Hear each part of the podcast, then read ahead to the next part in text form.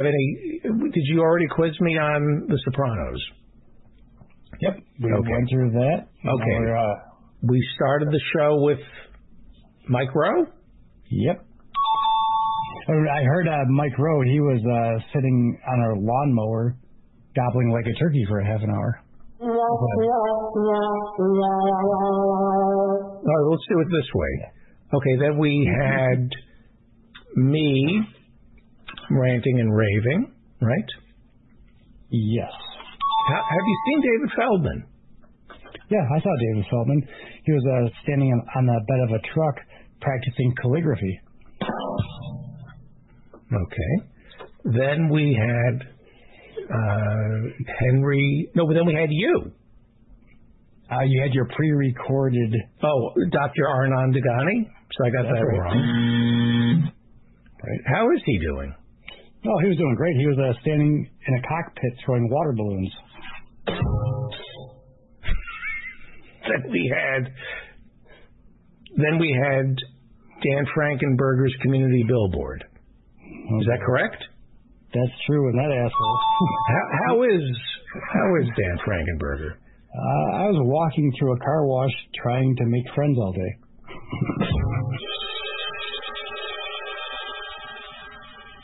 And then we had Henry Huckamaki and is it Terry Macalister? Yep, From the Guardian? True. Charles Crab. Then we had uh, six, six, six. Oh, oh, and then we had David Cobb. Yes. All right, and then we had. Uh, let's see, let's see, would it be the Hirschenfelds? Yep. Then at seven thirty, John Ross. That is Then, uh, thank you, thank you. Then for eight o'clock we had Professor Ben Burgess. that is true. I saw him the other day. Yeah, how's he doing? He was uh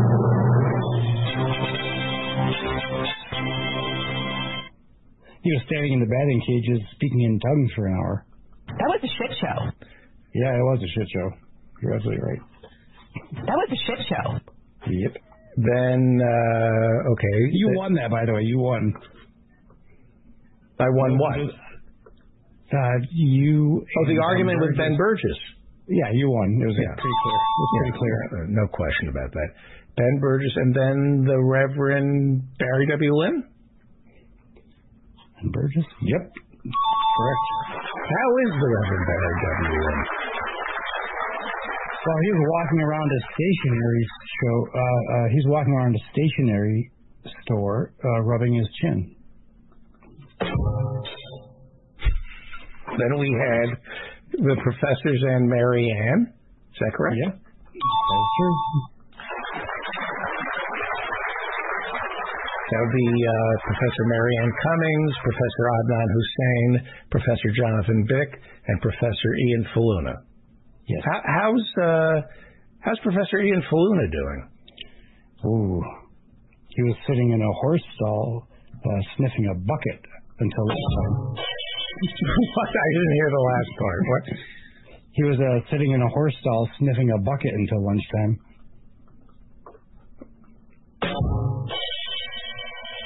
All right. we didn't get to do these for Mike Rowe. Then we had Emil Guillermo. Yep, correct. Now you know Emil Guillermo, don't you? Yeah, I know know. How's he doing? Well, the last time I saw him, he was walking around his mother-in-law's house digging a hole. Hang on. Damn it. and then we had Texas. Texas Tom Weber. Yep, that wraps it up. Now, let me ask you a question. Do you mind if I ask you a question? Sure. Okay. We just had Tom Weber on the show. How's he doing? Well, I saw him, and he was uh, walking through a strip club playing billiards for snacks. On, I, like- I like this one. Yeah, it's a big crash. I had a funny. Uh, oh, uh, you know uh, Davey Mammal. Oh yeah. I have a joke for Dave. Uh, hey, have you seen It's your, him? it's your son. I have seen him. He's your son. Yeah. And he was uh, hanging out. Uh, he was standing on a train caboose, ironing his unmentionables. That's a great snack, unmentionables for kids. Yeah. Oh, no, that's unlunchables. So I came up with a Davy. the unmen- By the way, I used your fizzle reel joke. unmentionables. It, it's it's just what would unmentionable be? Unmentionables would be like. A, what, what what what is the snack you used to give your kids? Unlunchables or what, Uncrustables. uncrustables? Yeah, but they're awesome because you pull them out of the freezer and you throw them in the lunchbox, and by the time it's lunchtime, they're thaw. But what what are they called? Uh, unlunch? What is it? Uncrustables. Yeah, Well, that's the joke. But what, what what is the thing we used to give our kids? I'm so tired. Well, here's a I joke for. Davy You're- you're- You're leading me into it, and I don't know what the answer. Is. Okay. Uh, do you know the origin, the name of our capital originally was. Yeah, what was it? Washington D's Nuts? Oh, Isn't that good? Uh, Davy yeah. Mammal. I'm going to pull that on Davy Mammal's one. Washington. There we go. Professor Emily, like, why isn't she doing the show? Why isn't Washington D's nuts? um, I, I have a. What was the other one? Then my son gave me one. Hang on. Hang on. Oh, okay. Uh, in order to understand what you just said, you need to be familiar with the Segun, Segunda principle. Oh no. You know what the Segunda principle is? It's gonna be something to do with balls. I don't know. I can't. Rodrigo. is it the is it the Fremunda principle? The Fram- yeah, all right, all right. Let's keep it. Come on. Washington D's nuts. Did you like that, Rodrigo? There's nice people here. Uh, not really, no, not my taste. Yeah. I came up with that. It, made, it actually made my daughter laugh. It's not my taste. Is the best thing that happened on this show. Yeah. Not your. oh, you were making a joke. Rodrigo's brilliant. I know. I know. and he's speaking. He's like A fourth language. A fourth language. He's a actor. He's, I was going to make a bad taste joke. I won't. I hope. I hope English did. isn't your first language. You couldn't you couldn't top his bad taste joke. Yeah. Rodrigo, what's on your mind? So I have something serious to talk about, but first, um, you know, regarding the people who become suicide bombers. Suicide bombers. Yes. Yes. Uh, Do you mind if I just do? Since we're talking about this, do you mind if I, out of respect, I'm going to ask. Do you mind if I do rim shots on this? As long as I don't have to see it, sure. Okay, so you're talking about suicide bombers. Yes. Uh, Palestine has a 68% youth unemployment rate. Yes. Gaza, Oh. I thought it was 50%. I was going to make a joke. It's coming down. They Sorry. probably going up actually. Um, if you don't want uh, people to be easily swayed by into becoming suicide bombers, maybe allow them to get jobs. I think, yes. But I, I think, yes. Suicide, but I think suicide bombing is something a little different. It- it- It's, but I, you know, it's late in the show, and you're you you're absolutely right, and uh, yes, uh, yes. Did you know that there are people moving from New York to Palestine to displace people from their homes. Did you know that people are doing that? Are you talking about people who are settling in the West Bank? Jewish settlers? From New York. Yes. I don't understand. New York's gain is the West Bank's loss. Sorry, I, it's late in the uh, is uh, yes, there are re- religious zealots who think that the West Bank is greater Israel, and they have no intention to share it with anybody. And that's the question that has to be asked in the conversation of Jews and Israelis. Do you want all of the West Bank? Did you ever intend to give it up? Or do you believe that it's uh, a, a, Judea, you know, they believe it's Judea from, you know, the Bible. And they, they're, some of them are dishonest. The ones who are settling, they, they want the entire West Bank.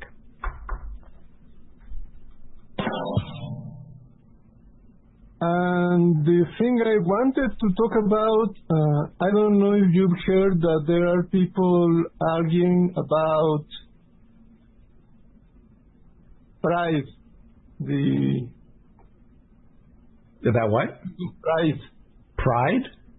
Pride pride, like police officers marching in, a, in the gay pride, LGBTQ pride parade? Is that what you mean? No, that uh, there are people on the internet saying that the main pride event should be family friendly, even though there are family-friendly events almost everywhere that there is pride. Uh, they think that people should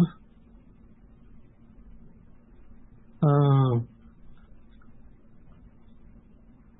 keep BDSM and kink out of the pride parades and this is a long-standing issue, but there are new people saying. How about family-friendly BDSM? Is there such a thing?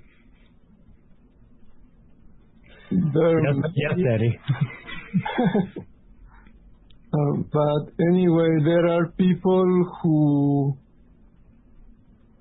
want to, you know, the people who go to Pride have been. Well, how, how about this? So long that. How about how about we instead of BDSM, we just allow the police back into the parade, and they'll, you know, be some BDSM afterwards. You're, that's a bad taste. I apologize. That's you. You know what? I'm going to say something that I'm going to regret. I think I have already.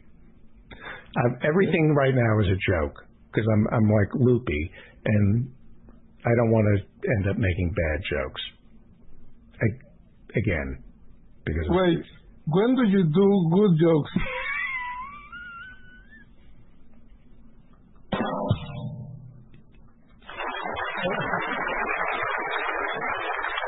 and that's our show.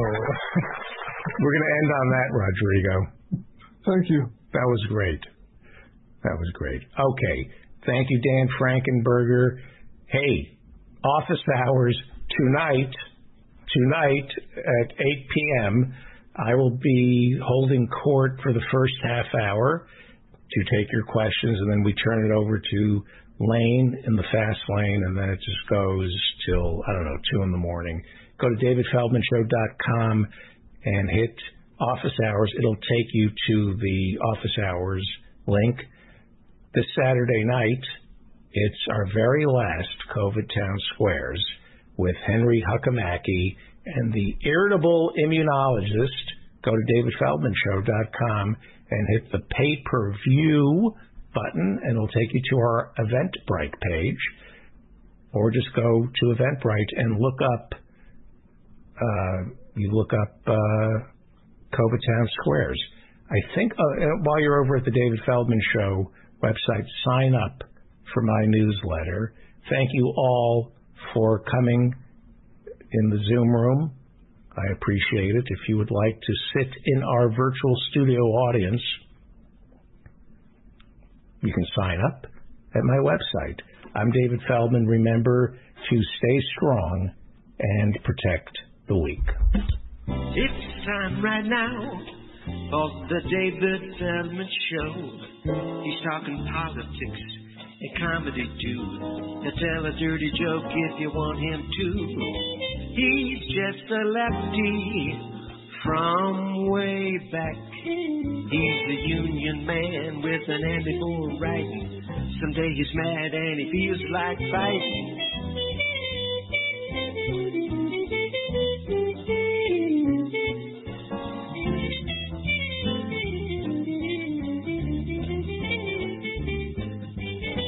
It's time right now for the David Feldman Show to get your ears on right, buckle in real tight. He's got a lot to say and he's coming your way.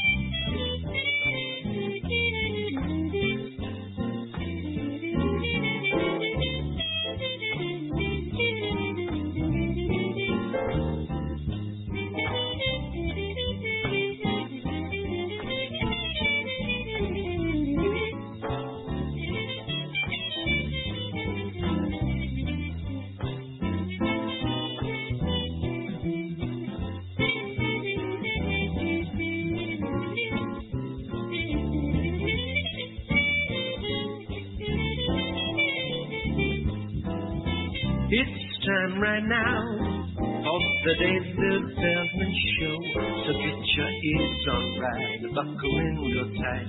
He's got a lot to say and he's coming your way. He's got a lot to say and he's coming your way. He's got a lot to say and he's coming your way.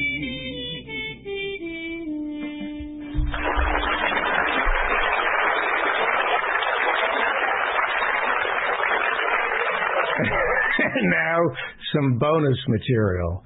Take it away, Senator Susan Collins.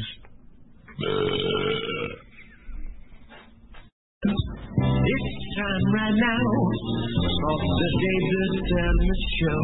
He's talking politics and comedy too. To tell a dirty joke if you want him to. He's just a lefty from way back. He's a union man with an Andy Moore right. Someday he's mad and he feels like fighting.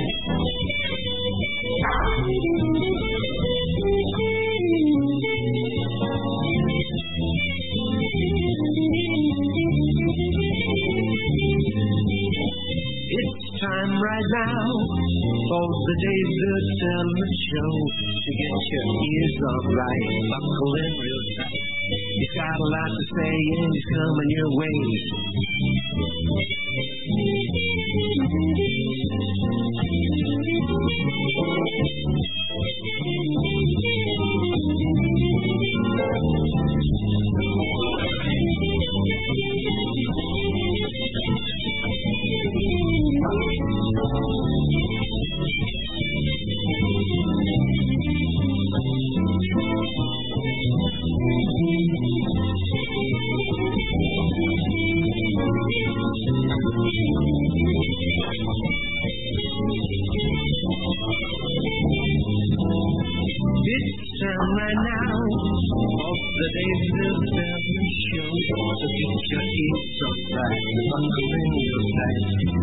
Lot to say and he's coming your way. He's got a lot to say and he's coming your way. He's got a lot to say and he's coming your way.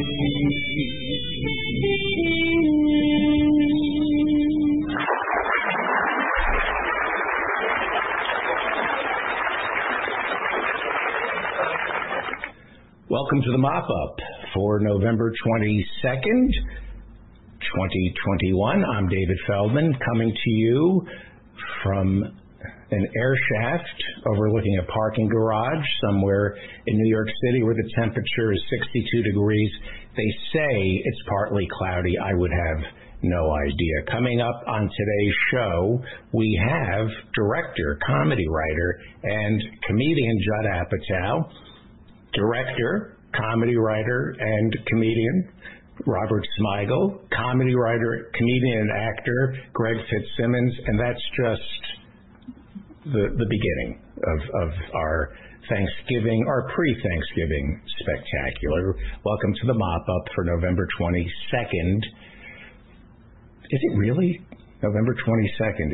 I did an interview with Mort Sahl about the Kennedy assassination. He passed away this year, about a month ago, Mort Sahl. And if you want to hear a really interesting conversation about the Kennedy assassination, go to davidfeldmanshow.com and listen to the extended interview with Mort Sahl that I did about five years ago about stand-up and the Kennedy assassination.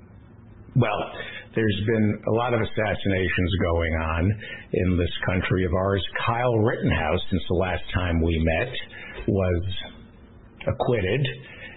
What a what a brave young man, isn't he? Kyle Rittenhouse, very emotionally stable young man. He really holds up great in high pressure situations. I I certainly hope that after he does his Tucker Carlson interview, he plans to go back to Kenosha, Wisconsin, and self deputize once again to patrol our nation's streets and, and keep us safe from people like him. This this is the guy I want. The the, the child with an AR-15 Rittenhouse in the heat in the fog of battle, he trips, he falls down. Then, as he's down on the ground, he fires at two people. This pathetic coward claims he was standing his ground. He wasn't even standing up. How can you stand your ground if you're lying on it? And this is just the, the future of our country. My advice to you is get some Google glasses or Oculus and live in a virtual world because this this is where they're going to be thousands and thousands more Roger Rittenhouse. Roger Kyle Rittenhouse is Roger Rittenhouse is the great comedian. Kyle Rittenhouse is the joke. How do we get more AR-15s into the hands of highly emotional virgins like Kyle Rittenhouse? This is what makes America safe. Giving AR-15s to incels what what could possibly go wrong? Well, you know what? I'm an optimist. I, I thought the jury missed missed it by a mile, but I'm an optimist. Don't feel bad, folks. I believe we will convict Kyle Rittenhouse after his next shooting. I'm optimistic. I think we I think we can get him on, on the next shooting. Meanwhile, uh, the judge in the Kyle Rittenhouse trial uh, has ordered the city of Kenosha to reimburse Rittenhouse for the bullets. That's how bad that judge is. And all I can say is Kyle Rittenhouse makes me ashamed to call myself an emotionally unstable menace to the community. Well, there's been looting going on in California. There was looting in Walnut Creek California. They went. Uh, they broke into a Nordstrom's, and then in in San Francisco, Union Square, they broke into a Louis Vuitton and, and looted that. You know, even even looting a Louis Vuitton store is a complete ripoff. You're still getting ripped off at Louis Vuitton just stealing from uh, from Louis Vuitton. I wonder why people are looting. It's not like there's this vast disparity of wealth in America. Why why would people be driving up in hordes and going after department stores that service the richest one percent? What could possibly be pissing people off? I, I have no idea. You know, I saw the cops in San Francisco going after the looters, And uh, the looting that's going on at Louis Vuitton and Nordstrom is nothing compared to the looting of Toys R Us that Mitt Romney's Bain Capital did. I mean, I wish the police went after private equity for looting Toys R Us and all these other department stores. No, they go after the low hanging fruit, the people who are taking the dresses and shirts and handbags that are already insured. It's not like Louis Vuitton and Nordstrom are going to lose any money. They have insurance. This is what they do. That's their business model is looting their stores. They either steal it themselves or they hire private equity to come in and load the store up with debt that has to be serviced, and they pay all the executives exorbitant fees to keep their mouths shut. They literally loot these department stores, private equity. That's how Bain Capital made its billions by looting department stores like Toys R Us or Macy's. All these department or the Gap, all these department stores that go out of business have been looted by private equity, but the police can't wait to, to you know, threaten to shoot people who are stealing a handbag. Well, there was a uh, uh, accidental discharge this past weekend inside Atlanta's airport. A uh, a passenger's gun accidentally discharged over the weekend inside Atlanta's airport, creating panic and halting flights until TSA agents could be certain the man wasn't carrying a box cutter. You do realize that you can be on a no fly list in America.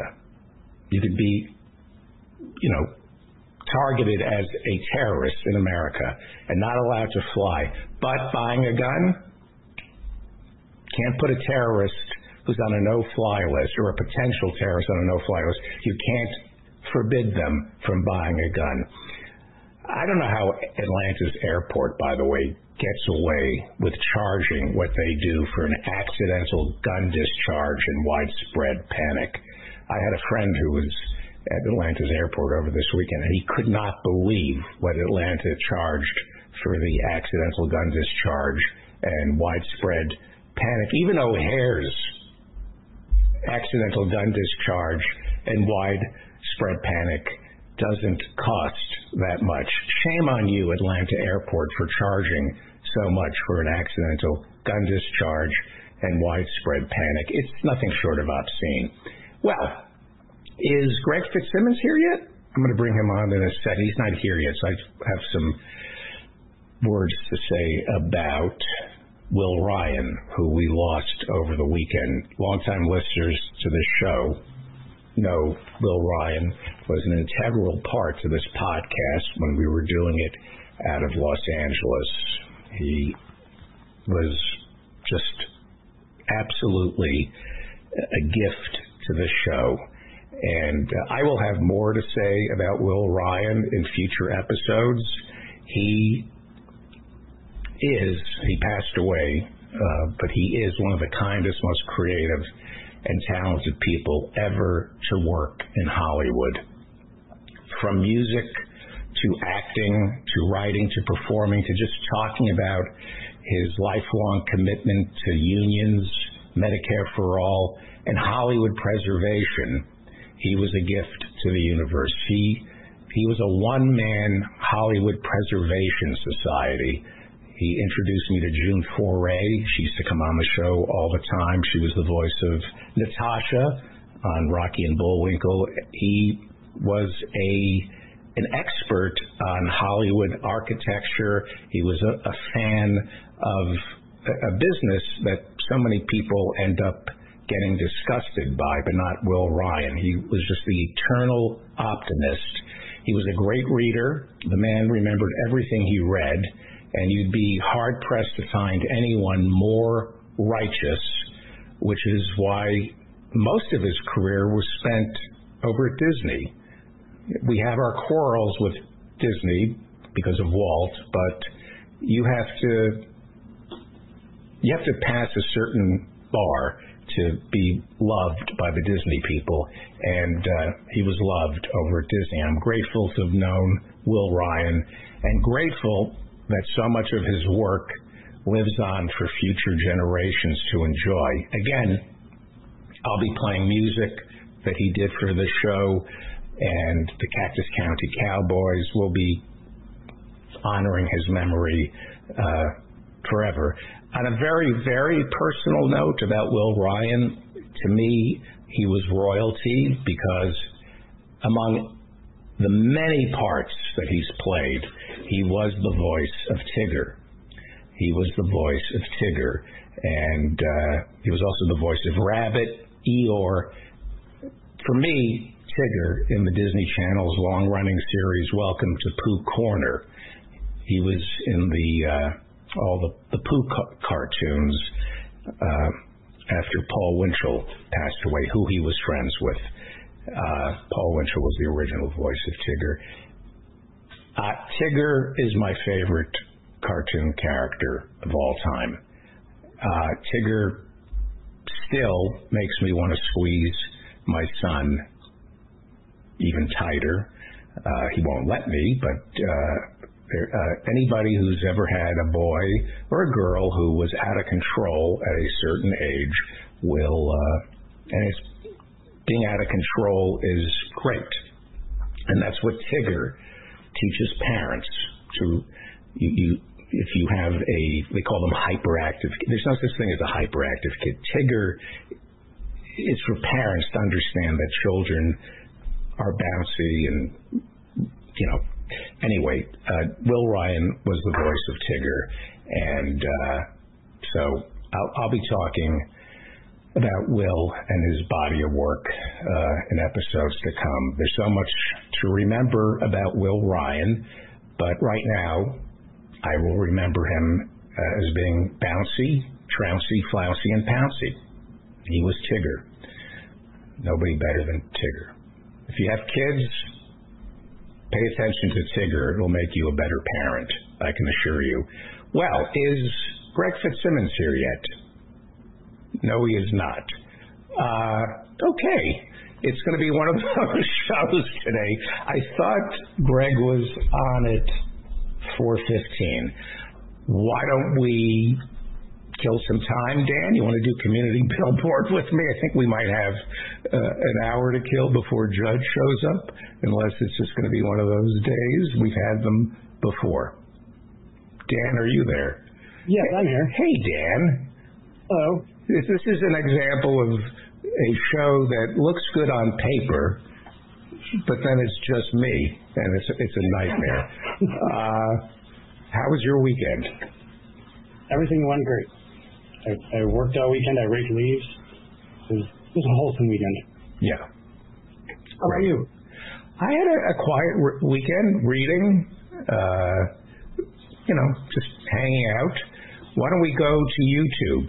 That was always fun. Let's see if anybody's watching us on YouTube. I think we have an hour to kill. I have a feeling Greg is standing me up because of the time difference. I really do. All right, let's say hello to the people over at uh, YouTube, see if anybody's watching. We have a couple of people watching us. Hello there, my friends. What would you like Dan and me to talk about? Okay. Uh, do you see anything? I don't see anything. Okay. This was going to be like one. For, this was going to be the episode for the ages. Uh, okay. Uh, why don't we do this? Why don't I play a bumper? Since does anybody in the chat room want to talk? Hannah asked, do you want me to email Greg? Yeah. That's a good question. That was yeah. That was uh, that would be a good uh, question. Nobody's raising their hand. We're doing this live. This is what I love most. We have a, question from Joselito in España. Yeah. For Greg. But it's for Greg. Oh, it's for Greg. Yes. Oh, yeah. F. Yeah. That that would be. Uh, well, I'll talk about while we're waiting for our guests to show up. I found a quote. Is, is, is just stop me anytime Greg shows up, okay? Okay. Uh, so while we're waiting for somebody to raise their hand in the chat room, thanks a lot, by the way, to the chat room for being here and just watching me hang. Uh, over the weekend, I read something by Stephen Kearse. He's an African American writer, uh, and he was writing for The Nation magazine this week. We're going to be talking to comedians. I hope if they show up, I, think we we have Judd Smigel and Greg Fitzsimmons scheduled. This is what Stephen Kearse wrote over at The Nation. I read this this weekend. It was about Chappelle. He writes Many comedians of Chappelle's generation see themselves as foot soldiers in a war against cancel culture and political correctness, but they undersell their station and overstate their persecution. Comics air their grievances from the largest platforms in the world, yet in their telling, they are the oppressed and downtrodden ones. Free speech, he goes on to write, really is under attack, but not in comedy clubs. State legislatures are dictating how educators can teach about racism. Banks and credit card companies are punishing sex workers. Social media companies are partnering with nation states to silence dissent. If comics weren't so invested in their own martyrdom, they might have a role in these conflicts. It's kind of interesting. It's, it was an interesting take, and I recommend you read this. It's written by Stephen Kearse over at The Nation. He's an African American writer who is highly critical, not just of Dave Chappelle, but the idea that most of what we're seeing in comedy clubs is uh, truth seekers and truth tellers. And uh, not so sure that the real free speech issues are being fought on the front lines inside the comedy clubs. I was going to ask that of our guests, but they seem to have abandoned me. There is this free speech issue with comedians, and obviously their speech should be protected. But the question I always ask is are they making, am I making the best use of my speech? There's this famous comedian in Montreal, French speaking Canadian, Mike Ward. He fought, for some reason, he decided to die on this hill, and he won. He fought a 10 year legal battle for the right to make jokes about a disabled child who got famous in Canada. Now, I believe he should be able to tell those jokes on stage. Uh, but I got to tell you, if he made those jokes on this show, I, w- I would never have him back. And uh, if, let's say, he was working for my company that had nothing to do with show business, I would be well within my First Amendment rights here in America to fire him for saying something that offensive, for making fun of a disabled kid. I, I, I could fire him for that, and that would be my First Amendment right.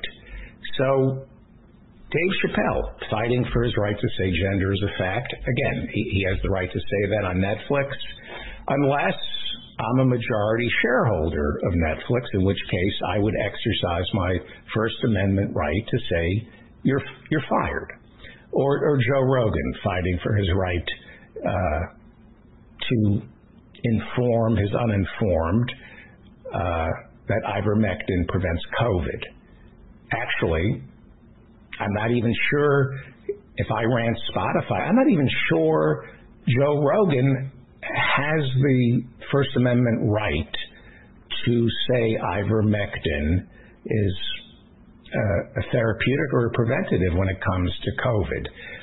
Uh, but Joe, Joe is slippery, and I know he he's friends with Alex Jones, and and and uh, they're both peddling supplements, immunity boosters, and they know how to do it without getting sued.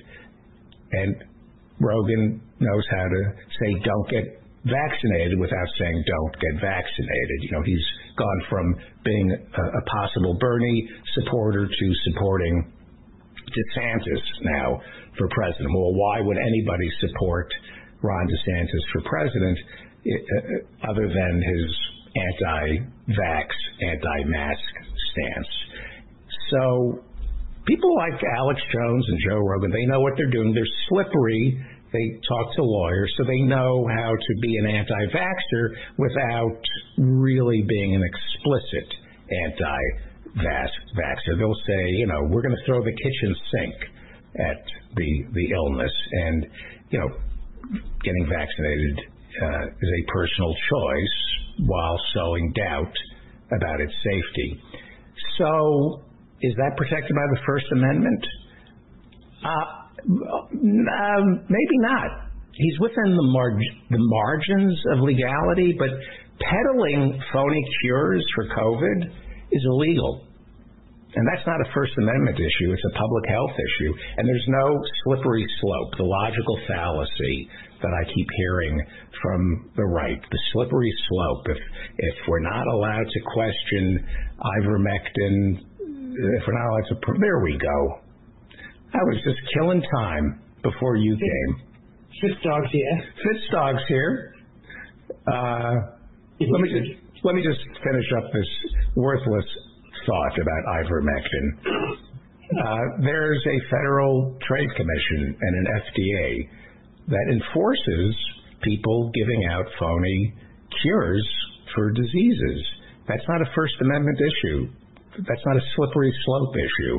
If you're peddling phony medical advice, the FDA and the FTC will shut you down. Speaking of anti-maskers and anti-vaxxers, he's getting up. There he is. Please welcome a man who I use I use his boner supplements and they they work all the time. They they keep me flaccid so I can concentrate. Please welcome the host of Fitzdog Radio, the Greg Fitzsimmons Show, comedian, Emmy Award winning writer, Greg Fitzsimmons. You're, you're muted. You're muted. You're muted. Unmute. Now, can you hear me? Yes, I can, sir. Thank you. I um, somehow you, and when I think about people that have crawled away to the middle in this business, you are among the higher level of those people. and yet you were marked as junk in my mail and sent into the the basement. I sent you a picture of my junk. Yes. That's, that's the kind of junk mail I send. Yes. Did you? Now, thank you for putting your your jeweler's loupe on to insult my junk. Greg Fitzsimmons joins us. Probably one of the best radio and podcasters who's ever done it, right? Oh wow! Yeah, one of Thank the best. Thank you very much. One of the best. Thank you. That's very kind. You are. I appreciate it. Yeah. I've logged my hours. I was one of the. I, I got into it early, but um, you know, I don't think I really put the effort into the promoting part of it that I should have early on, and I spent more time just uh, trying to have fun doing it. But no, there's a lot of a lot of podcasts out there these days. Yes looking back, I wish I was more concerned about self promotion than whether or not you liked me. Right, exactly. I cared. I wanted you to like me. That's all I cared about. and I do, but I don't buy any of your products. I know. It's like I, I I don't at this point in my life I'd rather be uh, a self promoting hack who people hate, except I fill Madison Square Garden. Do you? There's some. All right, I'm going to be. There's some comedians who have specials. I'm not going to mention any names. And I watch them. I'll tell you later. I watch them, and I and I am at a point now where I go, okay, you know, I get it. I get it. I, I get that this is alien to me. But who at Netflix said this we should put this is funny. Like how would they not? Or even Chappelle, I have problems with what Chappelle. Chappelle's still the best one out there. He's funny. He makes like I I'm disagreeing with him, but I'm laughing. But there's some people out there who who do they know they're not funny? Do you ever ask them Do you ever walk up to them and say, "Do you know that this is not funny?"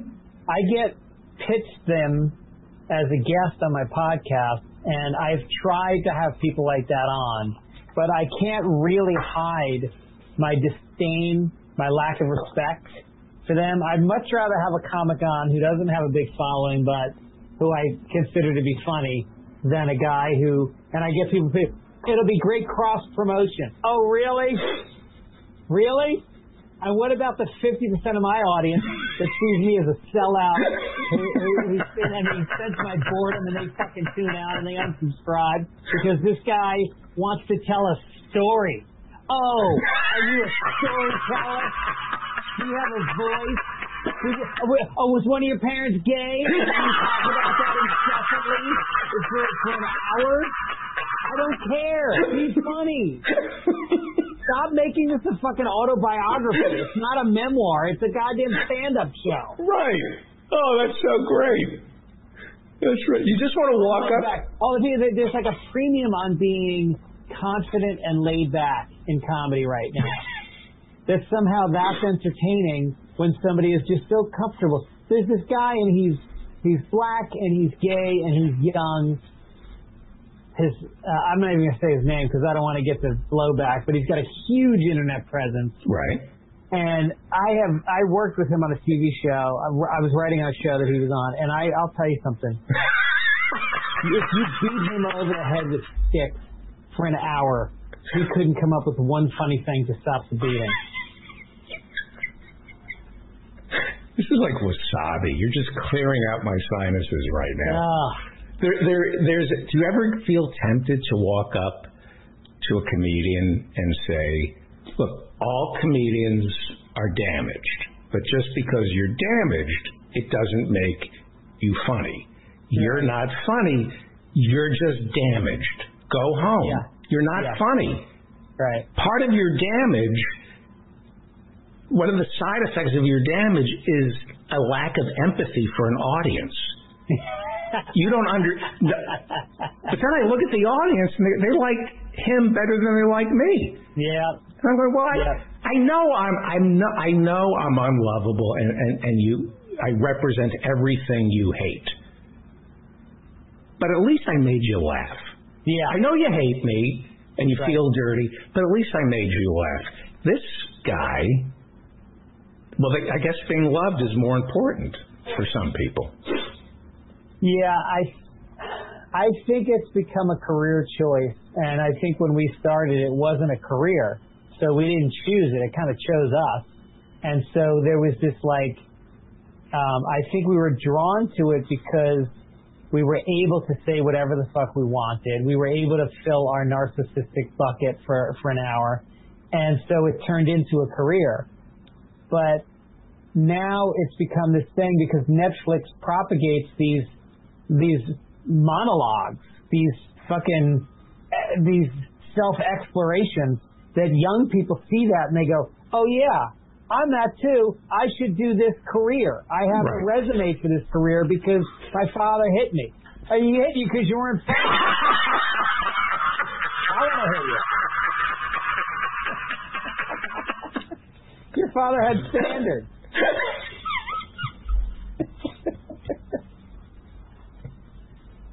Uh, Oh, that, yeah, yeah. So, COVID, I haven't, I guess we did a show at the height of COVID. I think we did it earlier this year. I think so. And you were on the road. I think you were playing Arizona, right? Didn't you go to Tempe? I did. I went to Tempe. But then you started, then you were going to cancel. So you, you didn't like, what has your road work been like?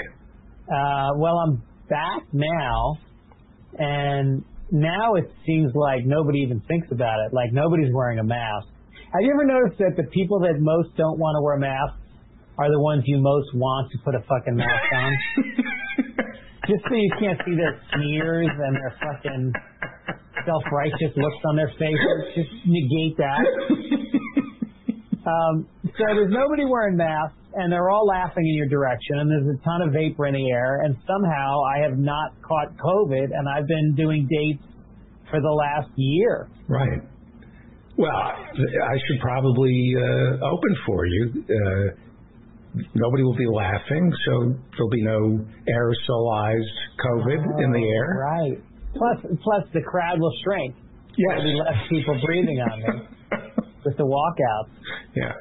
Are they more conservative? I have a theory that most of the material that has been workshopped in the past year has been in front of audiences who don't give a shit about catching COVID. Therefore, they're probably a you know red statey, red state-ish. Do you worry that your new material was workshopped in front of a, a right-wing audience? I like right wing audiences because I because I don't like them, and so it creates the dynamic that you were talking about earlier, where I know you don't like me, I don't like you, and I'm going to make you laugh anyway. Right. That's the, that's the sweetest, most succulent laugh Right. because they're doing it against their will. Right. And and at the end of my show, I feel like that was a fucking challenge. I could go to a liberal leaning crowd any night and do well. I've been doing it for 31 years. Right. But to service, because there's a part of me that feels sorry for people that are staunch conservatives who have just drank all the Kool-Aid. Like there's a part of me that feels like they're probably uneducated. They're fr- they're they're they're they're they have low IQs, whatever it is that makes them this way. And so I feel like they deserve a laugh. Right. And deep down, just because I vote left of center doesn't mean I like the audiences that are left of center. Right. Whereas a right wing audience, they don't give a shit whose feelings get hurt. Yeah. They're not, they're not, and so they'll, and this was before this reported cancel culture. I'm talking about back in the 80s. You could, I, if you were doing a Democratic Party fundraiser, they were already clenching their butt cheeks. And the Republicans were drunk, laughing. They don't care who they hurt. Yeah. And comedy, in the end, is hurtful, therefore hateful. Um, yeah, I mean, I guess you can draw a lot of energy out of hatefulness, you know, and and when there's uh when there's conflict, like um, you know, I think the Republicans just they they thrust. I'm getting distracted by this chat. I'm I know. This is their animals. These people who show up, and I use the term people loosely. I have a, community of people I love. I hmm. don't just like them. It's just distracting that it's popping up, and I feel like I should be reading. Well, if you want to talk to Greg, raise your hand. This is what they do to me. This is what they do to me. They can't wait to talk to me when I don't need them. But when you're late and I need to take calls, they rather watch me hang. And like now they want to distract you. yeah, And when I say, well, why don't why don't you raise your hand and ask Greg a question? No, then they can't be bothered. yeah, They, they come, these people, and again, I use the term loosely, are here to undermine what little morsel of show business I have left. do they come to your shows? No, they they just they come here. They, they it's a group of people who just get off on ruining my show. No, they're they're nice people. Uh, although some of them are. no, they're, they're. If But you I've a, never I've never been on a Zoom call where there's comments. Oh, because you're you're Look live. my da- my daughter. My daughter's here, and she writes these nuts. Ah. This is this my my own daughter is writing D's nuts in the chat room. Hey, wait, is this the daughter that went to Berkeley? Well, I don't talk about my real children, so I won't talk. But yes, this is my real. I, I don't like to, for reasons that I can't go into. I can't talk about all my kids. Probably because of things you said on my podcast in the past that got back to your wife. Yes, my second wife uh, heard so- I was going through something with my second wife, and that was one of the most expensive podcast appearances I've ever had. on my podcast. Oh yeah, that one cost me. That was like attorneys. That was yeah, yeah. Divorce attorneys. They'll just call. They'll just call you in traffic, and, and, and they'll say, "So, what were you thinking when you were on Greg?" Fi-" And I go, "You're just in traffic, and you want to rack up billable hours, right? You're you're not really concerned about my emotional well-being. You're thinking, how do I take a negative and turn it into a positive? I'm on the 405. Feldman's an idiot." There's still some money left on his retainer. I'll wind it down right now and ask him what he was thinking. God, I, It was great podcasting. It was worth it. What- Whatever you paid that that divorce attorney or your wife, it was worth it. it was mostly the, the divorce attorneys get. They, Yeah. they, they, uh, yeah. What do you think would be a better system for divorce that would not involve both parties losing losing their life savings as they then have to take on twice the expenses? I don't know. I thought OJ had a pretty.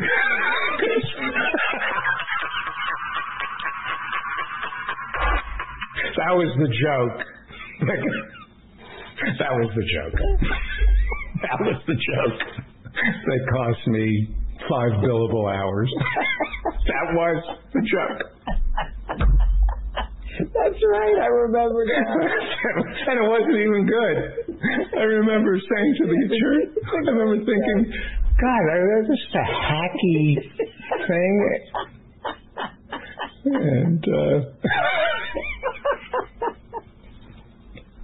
uh, what would be the? I think. Uh, I think there is.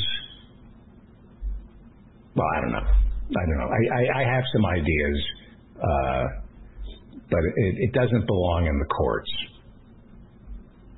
The the idea that that you dissolve a marriage in in the civil courts like it's a a corporate dissolution. Yeah. But that's where it really gets down to is, is you're dissolving a corporation. The funny uh, thing is, is that in America we treat corporations as people. Unless you're talking about a divorce, then you treat people like corporations. I was going to go for, as I said that, I was going to say the difference between a divorce and a corporation is my third wife wasn't a, a person. The corporation is a person. I was going to, this is my third wife and it's for the sake of the joke. That's why I don't talk about my real life because I need to make fun of people I love. So I've created an imaginary world Yeah. of six kids who I Yeah. can, so nothing I say is true. Oh, okay. Yes. Got it. I never Right. tell the truth on stage because you get more material that way. You, but you speak the truth.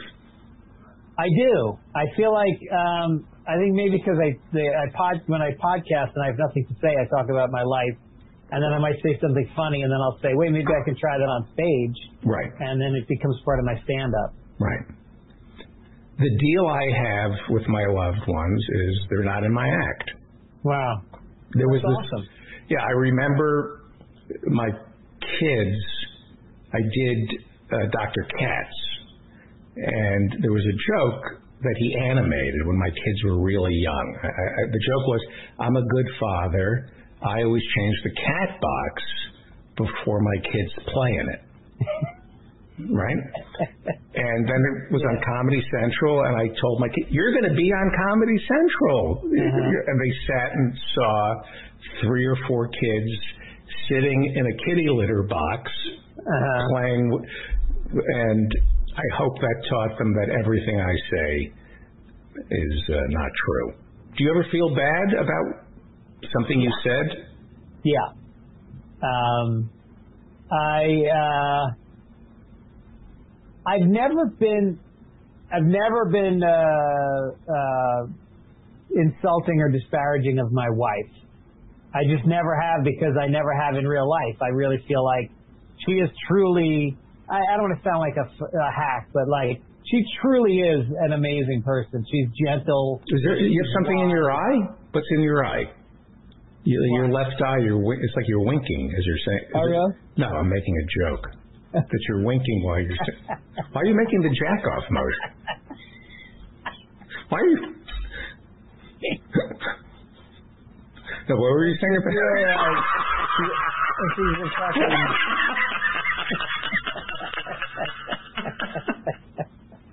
I made the mistake of trying to be sincere on David Feldman's podcast. What is the matter with me? Right. Why introduce that energy? No, we all we all want to hear how happily married you are and how perfect your life is because that's I gravitate to people who actually things worked out for. I'm interested in how people have a life that worked out the way they Yeah. planned. So go go ahead. I, I had You love your wife. I love my wife, and so I don't so I don't shit on her on stage. I wish I could because it is definitely funnier. Yeah. Um, and my kids, I've said stuff about them that was personal. It was never mean, but it was sometimes more personal than I think they would have liked me to talk about. Right. Right. And do they they say anything to you? No, they know I'm paying the bills. They get it. They get the deal. Right. This is what I do. And they've only each seen me live once. And I made sure that like when my son came to see me for the first time, he was like I guess he was like 17 or something like that. Really? And I was I was at the yeah, I'd never seen me live. And I was at the Denver Comedy Works Perfect. Saturday early show. Great That's venue. when you want your kid to see you. Maybe the hot, that may be the hottest room in the country. Saturday early show in Denver, and uh, so so that was great. And then uh, and then I did a show here in L.A. at this place that was a super hip uh, room, and uh, my daughter came to see me there. And I ca- I kept out all the stuff about. I do talk about fucking their mother a lot. That's a big part of my life, and I left that stuff out. So I didn't do as well as I would have. You, you took that out. Yeah, I took that out. you, if you had taken it out, they wouldn't have been born. He said, desperately trying to come up with a joke. well, you're completely different than I am. You're mm-hmm. happy. You're married. I'm not happy. You're successful. I took my, I'm not making this up, I would take my kids to the worst gigs possible because I couldn't get booked at Comedy Works in Denver. there was no, you know, it wasn't like, yes, I'm going to teach my kids that I have clay feet and that I'm not, that I'm not a guy. No, I, every gig I played was pretty bad. Uh, no, I, I would go out of my way to take my kids if there was a bad gig, like an like a, a casino in Palm Springs Yeah, where you could hear the tinkling of the slot machines right. and they allowed kids in there. I would and I and, I, and the audience wasn't good. I, I loved having them see me just go down, but like just where not even where they didn't hate me, they didn't care. Yeah, Where the audience just didn't care that I was Right. up up there. I thought I think that's just such a great lesson for kids to uh, self orphan is the term I think. Yeah. Just put them in, just hello St. Mary's Orphanage. I think I could do better. I'd like to trade up. Do you do tours? Do you do tours here at the orphanage? I'm trying to get a sense of what I get. yeah. Did they ever run away? My kids? Yeah. Oh, you don't talk about your kids. Sorry. No, but my kids, uh, they ran away. Well, we moved, and I wanted to surprise them. But they they they have some kind of homing device. They're like cats. They find they found and it was really amazing. I almost wanted to call the news. Like my my daughter, who's in the room, she like we moved, we didn't tell her, and she just found you know some kind of scent or something. She found the new place. Yeah. And yeah, I've heard about that with dogs, but I didn't know that it yeah, was. with she found. I think she went like 600 miles. Wow. Just you know. Well, I guess with the Jews, you're a nomadic people, so I guess you develop that instinct over time. No, no, no. We're not nomadic. we get kicked out of wherever we're living because you know we're insufferable, nomadic. That's that's a euphemism for enough already. Yeah, that's like calling a homeless person a camper. yeah. now, are your kids?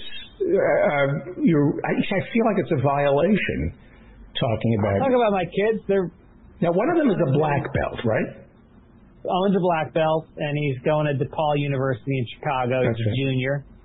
He's on the soccer team, and he's got a radio show on the on the radio station there, Just like his father and his grandfather. and his father great had a radio grandfather. Your great, who I, I I don't want to get emotional. Yeah, I My- know. My son has a black belt around his neck to heighten the orgasms.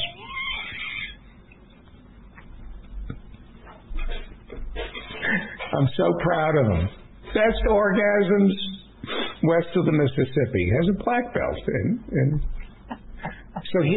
So did he come into? By the way, that all fairness. That's from. I'm, I'm, I I'm embarrassed. I don't know what I'm more embarrassed of. That that is from my. That I'm doing something from my act, or that's in my act.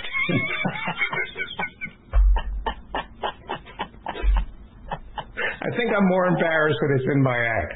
Uh, did he want to get uh, a black belt, or did you say the world is tough?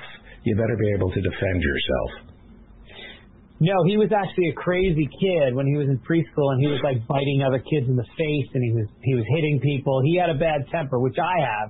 Was he winning? So he was losing though. So He was losing the fight. No, So- he was he was kicking ass. so then why did he have to go? He- things were fine. He wasn't losing. He wasn't getting beaten up. I know, I know. He was like he was like eight and one was a draw. I would I would call it a draw. And uh I lost a little bit of money on that fight. But uh he went to um Taekwondo when he started doing it and within three months he wasn't hitting kids anymore. He had like all this self control. And then, you know, they go belt to belt. So it's like you, know, you have these little next goal is the yellow Wow. belt with one stripe on it, then two stripes and he just got really into it. And he went like three days a week and uh he loved it. And then once he got his black belt he was kind of like i'm done.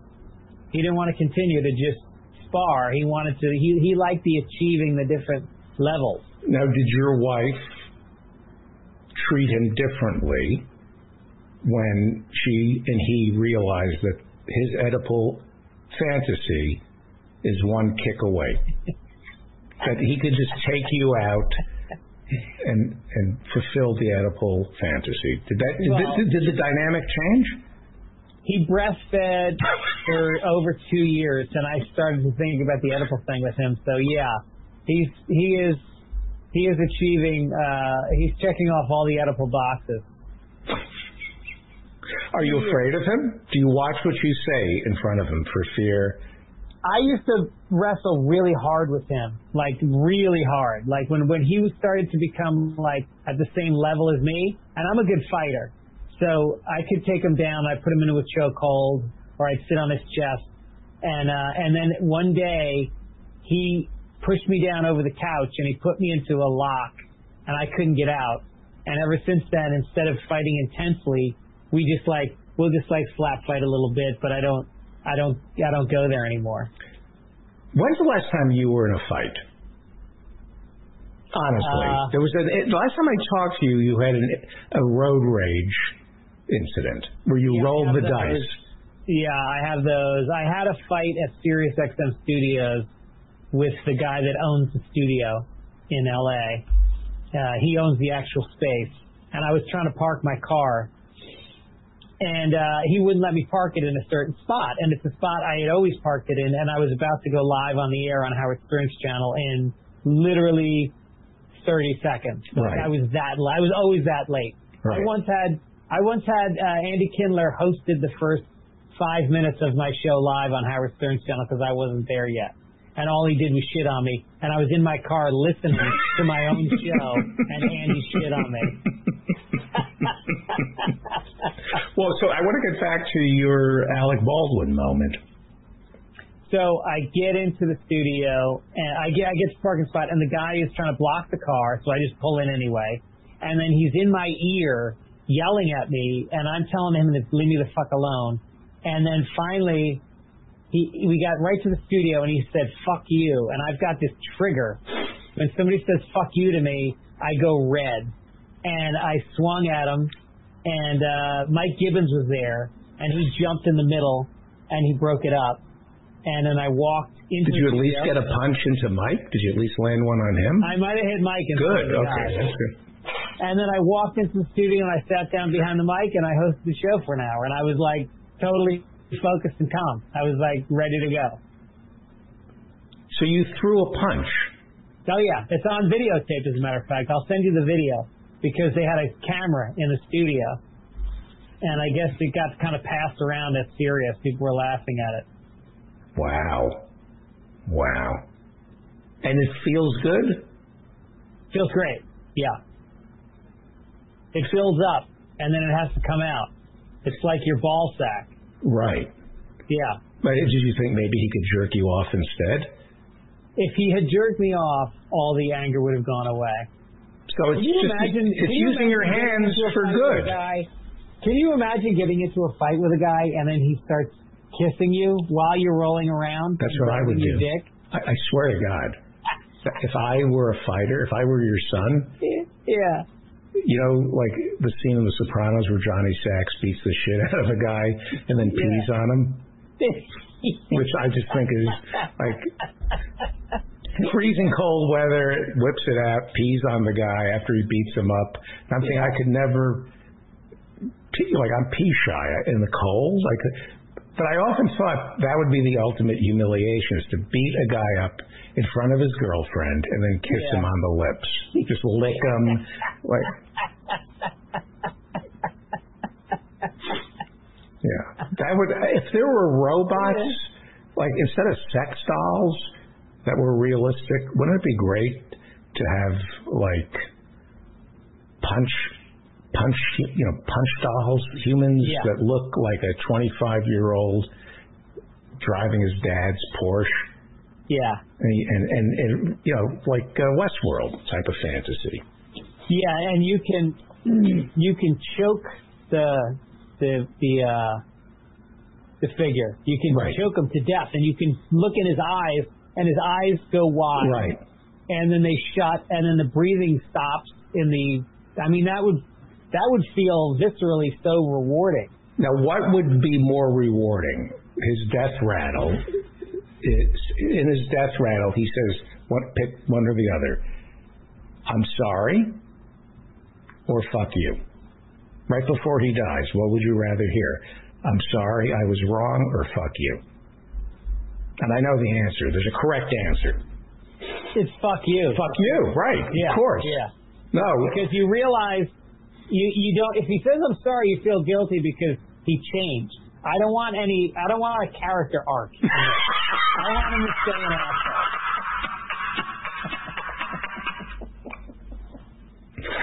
So, murdering somebody, as long as we're on the subject, do you want to take, uh, do you want to teach somebody a lesson, or do you just want to remove them? Uh, I think it's both. I think it's both. I want to. Um, I feel like there's this Irish thing of righting wrongs that we've got in our psyche that we walk around. That's why we became cops. Uh, we just we have we have this need. Oh wait, it's my wife. Let's put my wife on the podcast. Oh, okay. Hey baby, Hi. where are you? I'm at work. Where are you? Oh, I'm in my office. Does she does she know she's on the show? Let's just try to make um. No, don't, don't do that. That- That's a violation. Ten people are listening and watching. Do I want to do what? You want me to try to make booster shot appointments for us on Friday? Well, can you can we have sex after? Oh no, no, don't do that to her. That's not. Are you on your podcast? Yeah, I'm on a podcast. She's on my podcast. Ah, okay, you're fine. Can I talk to her for one second? No, she hung up on me. Well, if she watches, found you was on a you were you were you were very. So she wouldn't be pissed off that Or does she just expect? Oh, I do that to her all the time. Oh. Yeah, I, I lure her in into trying to say inappropriate things, and then I and then she always says, "Am I on a podcast?" I could never. I, I, I got so nervous. and I do it on stage. If she calls me when I'm on the road and I'm on stage, I take the call and I put it on speakerphone. and I tell the crowd to be quiet, and then I try to get her to talk dirty. so she's on to you. Yeah. She knows. She's right.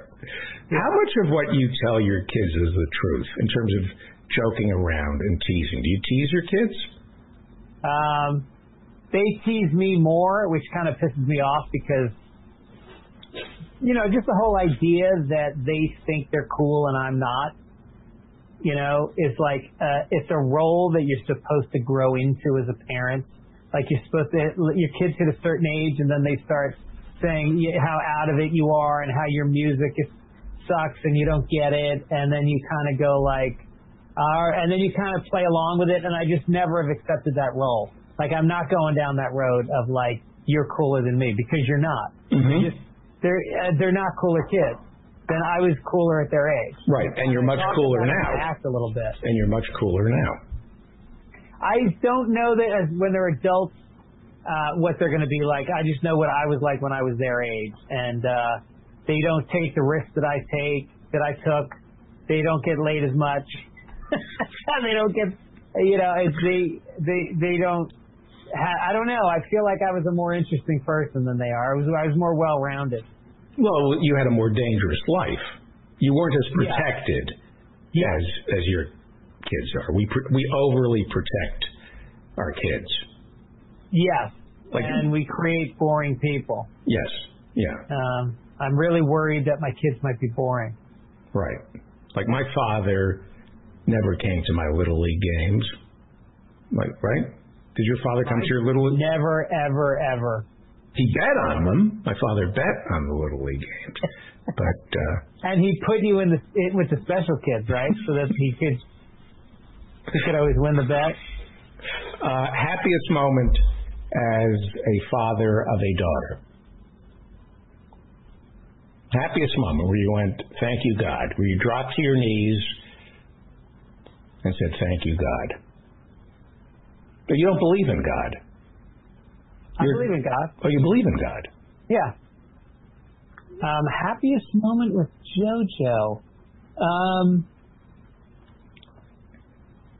Hmm. tough one.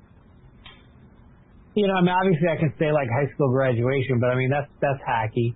I would say, uh, I think there was a moment when she was in. We went to a church. I'm, I we never brought them to church. I I grew up Catholic. My mother's very Catholic, and so we were down in Florida. But your wife's a nomad, as I understand it. What's that? Isn't your wife a nomad? She's a nomad. Isn't she nomadic? Isn't she Yes. a, a, a traveler? It's weird. She always has in our garage. There's a tent set up on, a, and it's got like a cart that you can pull the tent on with bottled water and food. And I, I don't know what it's there for, but she just says just leave it. But no, in all seriousness, didn't you marry uh, a uh, what's the term? Jew? Yes, uh, yes, that's the term. Yeah, didn't you marry a Jewish person? Yeah, she's a Jew. Okay, and you're but you're raising the kids. Nothing. You're raising them as nothing. Raising them as nothing. But then my mother, when we were in Florida and my daughter was about six, she, uh, my mom always makes them go to church, and JoJo has always had this response to the Catholic Church, where she gets very present and she is awestruck, and um, she looks at the stained glass and she wants to hear all the stories about the Transfiguration uh, of of the Eucharist, and she wants to know about the Ascension, that Jesus goes to heaven, and all the stuff. I mean, they're great stories. Mm-hmm. And so we went to the church, and she walked right in. And uh, I don't know if you know this, but there's candles, and you light a candle, and then you say a prayer for somebody. So she sat down, uh, she kneeled down, and she lit a candle, and she she folded her hands in front of her face, and she prayed for like five minutes. And she comes over, and I go, I go, what were you doing? And she said, I was praying for your father. And she'd never met him. She never met my father. Oh, that's sweet. Yeah, I thought that was kind of beautiful. I want to show you. uh, This is why what Jews are. Let me see if I can give you this picture. Let me put this up. This is the God's honest truth. I'm not making this up, okay? Yeah. All right. Let me show you. This is a new picture that's out. That is Ghislaine Maxwell, Ghislaine Maxwell, Yeah. and Jeffrey Epstein kneeling before the Pope. Wow. Pope That's John real? Paul. That's not Photoshop? That's the God's honest truth. Wow. Now, this is how you know somebody's Jewish. A Jew will look at Jeffrey Epstein kneeling before the Pope, going, they don't see child molester. They'll go, what the hell is he doing kneeling before the Pope? He's Jewish. Yeah. What's wrong with this man? Jeffrey Epstein, has he? Yeah. This guy has no moral compass. This Guy until now. That was, I swear to you, that was my first reaction. Was yeah, I know he's a child molester, but what's he doing? Taking communion from the Pope? I'm serious. when did he? I I swear to you, I thought, when did he lose his way?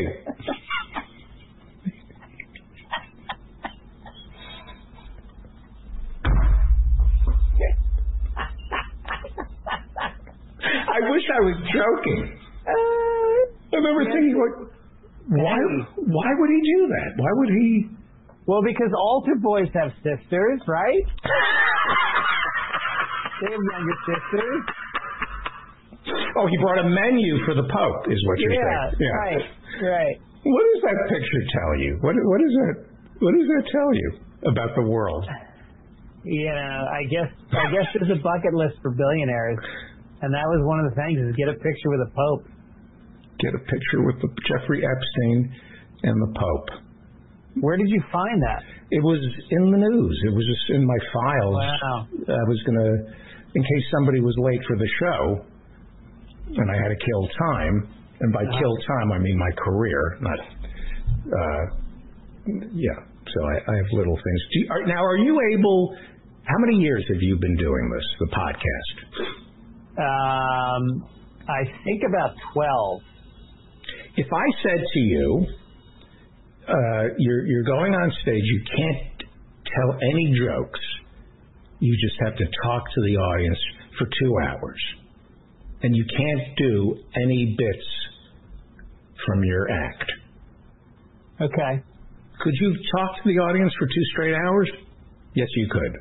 Yeah, I could do that. Yeah, you could. Sure. Yeah. Yeah. I am I allowed to interact with them? Can I do crowd work? Yeah, but you can't do any bits that you have Oh, in your yeah, quiver. absolutely. I, I, I, when I do the Friday Night Late Show, I have a no material policy because I know it's not going to work anyway, and then I won't believe in the material anymore, and uh, and I know the crowd work works better. So I pretty much just riff and talk to the crowd on the Friday Night Late Show, and that's an hour right there. Worst night of stand up ever. And I'm talking about after you've. When did you do Letterman? Uh, I did it five times. I didn't ask you how many times. Five times. Okay. Yeah. All right. So I figure after Letterman, you're no longer. You're you're a professional after Letterman, right? Right. Okay. Right. I started headlining. Worst night of stand up after doing Letterman. I was booked to do a uh, a corporate date in uh, Lake Tahoe. So you know you got to fly to Reno and then you got to take a car service up to the place, and it's a resort that's on the lake. And and I show up, and I was like, uh, "Where's the crowd?" And they're like, uh, "They're out on the boat. They're on the lake. There's a booze cruise happening right now. It's been going on for about five or six hours." and uh, they're late. The boat was supposed to be back 45 minutes ago, but they extended it. I guess they're having a really good time. And so I'm just standing there waiting for them to come in. And so they come in, like half of them come in. They can't get the other half to get off the boat. And, uh, and this, so the lady goes, we got to start. It's like 10 o'clock now and we got to start. So they just introduced me and I walk on stage. Nobody's seated. I can't get people to sit down, and they're all they're all from Merck. They were Merck sales reps, so they were good looking. They were like the guys. Oh, the sales guys- reps, they're evil. Yeah, they're evil. They're the guys that were the high school, you know, quarterbacks and the cheerleaders. They're all good looking. They're peddling drugs to doctors that the patients don't need, but they're usually they send the pretty women to the heterosexual male doctors, and they're Yep. yep, and give them samples and trips. It's how we got addicted to opiates. Yes. And uh, and so I, I and the lady said to me, "You have to do your time because people are gonna. that my my supervisor's coming in. You got to do." So I stood there for an hour and asked people to sit down, and I tried to do jokes, and I uh, strict orders: no cursing, no religion, no politics, no bodily functions, no sex, and that was the worst hour of my life. And did you get paid? I got paid. Got paid a lot of money. The only reason I, I kept doing it. Okay, best night ever doing stand up.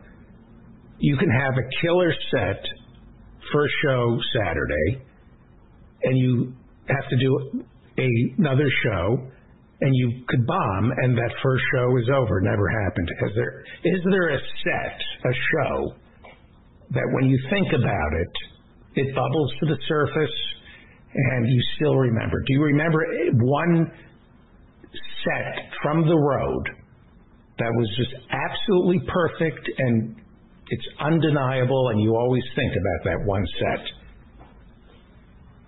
No. Really? There's not one show where you got it, where you walked away and said, I got it completely right. I was firing on all pistons here. No, I don't. I don't have that kind of memory. I just. I, I know there's certain clubs where I feel like I get close to that more often than other clubs. There's places where I feel so comfortable. Like San Francisco, I was just at the Punchline, and there's usually one show during the week that I walk. Like that week, if you ask me, I'll know that there was one show. That's why that's that's that joke that you always hear with comedians is like, "Hey, we saw you last night. You were awesome. We love you." Which show? Right. You know, it's always which show. Um, What would you rather have? A packed house where you bomb or an empty house where you kill? And there's a correct answer. Depends. Do I get a bonus? If it's packed, do I get a bonus? That's not the question. Th- Of course, I'd rather have the small crowd where I do well. Packed house, you kill, you packed house, you bomb, and they want you back because you made money for the club. Empty house, you kill, they don't want you back because you can't sell tickets. What would you rather have? You got to come in. I, I, yeah, I want the big house. I want to bomb in front of the big house. Well, the truth is, a lot of times, and the Saturday night early show is can sometimes not be great. Sometimes you get crowds that are like well heeled, and they're the conservative people, and they don't laugh. They sit there, and then you think you bombed, and then as they walk out, if you say goodnight to them at the end of the show, which I try to do, they'll go, that was amazing. I had such a great time. You're the best. Can't wait to see you next time. And you're like, well, why didn't you fucking laugh? So, Are you I mean, forgiving of groups of people? Can you assess a room? Can you look at 300, 400 people, packed room, watch the opening act, and say, I know on a scale of 1 to 10 in terms of laughs, they're only capable of a 3 tonight. There's some group think, there's some mood. You're not going to, you're just not going to get the whole room going, but if I can get a three out of them, in you know, on, on a sliding scale, that's a ten. Well, I don't, I never base it on the opening acts because I just don't, there's a reason why they're opening and I'm headlining. I always feel like I can take them higher than the opening acts did. So I try, and I hate it, hate it, and I've told opening acts not to do this. Don't come off stage and go, they suck. Right. or this this crowd's terrible. I don't want to hear your assessment of the crowd because they're going to be a different crowd when I get up there. And so, but I know within I know within five minutes whether or not, like you said, I I'm not going to get out of third gear with this crowd. Okay. I can just and I, and I can feel good about then getting them as as long as I am doing as well as I'm capable of doing and not mailing it in. Like I really am proud that I never mail it in. I never say fuck them. I'm just going to do a rote show. I still I'll I'll do the crowd more. I'll I'll think of old bits that might be working better than these ones are. I'll do whatever it takes in any given show. Do you ever text it in? I will take phone calls from my wife on Yes, you will. I, I phone it in in that way. Okay, so let's say you have this epiphany and you think, you know, Feldman and I, whenever I hang out with him, I have a good time. Then again, we're separated by microphones. We're performing on a podcast. He's on his best behavior, but I have a feeling being on the road with him would be a lot of fun. So you say, you know what, come open for me, and I agree to open for you. Right? Now we're on the road, and now I want to, because I'm self-destructive when it comes to relationships. We're playing Tempe together at the Improv Yeah. and I want to blow you out of the. I want to open for Greg Fitzsimmons and create tension because you're bombing. It's like I'm ruining the crowd for you because that's my mo with relationships. You get too close to me, I'm going to punish you for for getting too. So just in case this ever happens, where you're, you know, I say, yeah, I'd love to go on the road with you. Great, that's great, right? And now, um, you know, all about you. What could I do to poison the crowd so there's no way you could do your act? What what would I do? And I, it's not in terms of so, so much what I do to the crowd as much as what I do to you seeing me do it. Like there's certain acts if they go on before you can do certain things that poison you.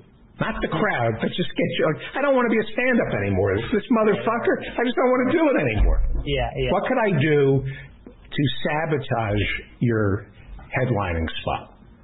Well, like I just can remember being going on in LA after Chris D'Elia and watching him talk about, you know, dolphins making mm-hmm. dolphin noises and then laughing at his own joke and like watching the crowd laugh really hard at that made me not want to go on and it made me never have a good set. But I feel like if you wanted to fuck with me, Hang on, let's let's swim with the dolphins and Chris D'Elia for a second. yeah. Well, your thoughts on It's- it's- it's this energy. It's this energy that gets put out, and it's not comedy. It's not comedy. There's no jokes. There's no. It's just. Anyway, I, I, this is going to get replayed now, uh, Yeah. so I'm not going to say anymore. But like, the worst thing you could do is do work the crowd relentlessly so Okay. that you torch every table. You've you've talked to every table, so I can't go there at all. And then I want you to And create like a running bit. Like he's coming back to one guy who's the, you know, the fake, the, the, the stolen valor phony Vietnam vet. Like I get a running thing. You really didn't serve in Vietnam. yeah. Yeah, I'm going to introduce you to somebody who's joining us. Oh, he served in Vietnam. You want to? Why don't you stick around for ten minutes? Huh? You already in Vietnam? Yeah. Can you give us? I, don't want to get too technical with you, Judd, uh, uh, but can you give me a a landscape instead of a portrait? Yes. It's always great when the director, the big time movie director. You know what the problem is? When I go to the side, I'm looking to the side the whole time. Right, but Doesn't that look weird? no, there, there's composition and an aesthetic, yes, and a tone. You like my eye line right now? I, yeah, you're looking down on me, which you should. Okay. Well, hold on a second. Hold on a second. I'm gonna I'm gonna raise you up. I'm gonna wait. I got a desk that goes up. No, you're pulling a Toobin. Two eye line, motherfuckers. Look at that. That's a Jeffrey Toobin that you just pulled. You no hands. Greg has got the nice like green background. I got nothing. I got uh, maybe I need a little like just a little something in the shot. There you go. A little something. That's There you good. go. Yeah, that You don't have any. You don't have any trophies in the office. You can like just accidentally have in the background, like every actor. This is my writing office, which has nothing in it. I'm trying to have a little feng shui. I don't think about the past. I don't think about my family. It's like a white nothing room, and then I hope something bubbles up. And it has not happened yet, but I'm hoping that it will. Let me do. Let me do this. Let me introduce you, and why don't we have? I actually wrote questions, I hope so. and I, but I also want to get. I know you want to talk politics. I- I- Really? Who Yes, that? I know. But I know you want to talk politics, but I figure since we've got Smigel coming up a little later and we got Greg Fitzsimmons, and you are a renowned author and director, I figured I would take advantage and ask you some questions that are not necessarily political. While I'm digging up those questions, let me give you a proper introduction. Judd Apatow is a comedian, a comedy writer, and a director. His next show is at Largo on December 7th. His special guest is Beck, and it's a benefit for 826LA and Pacific Pups. And he joins us today from his office somewhere in Los Angeles. And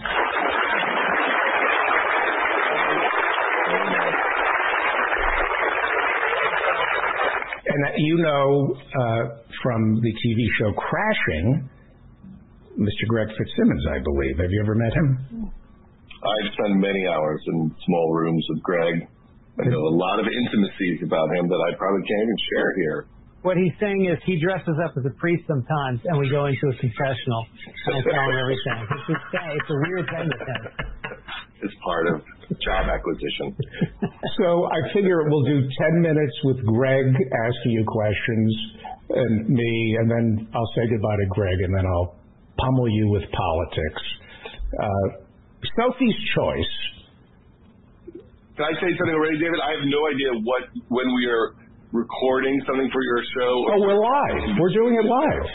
This is all live because you talk as if we're about to start, but because you have the same voice both on air and off, it's you you have a presentational voice. Right. So like I literally thought eight times already we are on and off the air. This is the story of my life. I'm just about to start. I'm about. Like I go, is this my? Is this my life? Is this? Let me ask you. I, I was going to ask you. Do, do you have you? When did you realize this was your life? Mm, what aspect of my life? In terms of career, we'll talk about career. But you thought, you know what? This is who I am. This is who. This is pretty much. Now I'm going to just be me for the rest of my life. Uh, maybe when we did the Cable Guy, I produced the Cable Guy and did rewrites on the Cable Guy. And I remember driving to Long Beach. We were shooting in the uh, at the Queen Mary, I guess where they kept the Queen Mary. Mhm. They did this giant. I, I guess it's a, we use it as a soundstage, but it might have just been a storage facility. And it was like six in the morning, driving on the freeway, and I think I was 28 or 29 years old, and it was a good job. And I just thought, uh, this is good headed to go do this movie. Then, you know, six months later, Time and Newsweek call it a disaster, and then you're like, wait a second, what what the hell just happened? I think this is great. And then you have to get your head together. You have to have your own inner compass Right. as to what you're doing. But I thought, oh yeah, I guess this is it. So you looked into the abyss. How many times in a career should somebody look into the abyss and ask themselves, is this it? Because it, it, it seems, I always think this is it. If I get through this, Yeah. and then I go, wait a minute, what's the abyss doing here? I thought we, what, what, what are you doing back here? Yeah, How many times have you looked into this? How many do you times? mean? Just I'm sorry? Uh, you mean the existential abyss or the career abyss? the career abyss where you think, you know, I'll, I'll look, I'll go eyeball to eyeball with the abyss. I get through this. I'll never see this abyss again. it's not every time. I feel like every time you work on something, no matter what it is, it's like jumping into a frying pan. And then you go, "I- I'm just going to jump in. I hope this comes out okay. I have no idea if it's all going to track or make sense. And and then it ends suddenly. Like I just finished a movie, and then you're just like depressed and you feel weird, and and you're like, wow, that happened. I actually did that, and then you slowly start going. I guess I got to do it again now. I got to think of something else to do.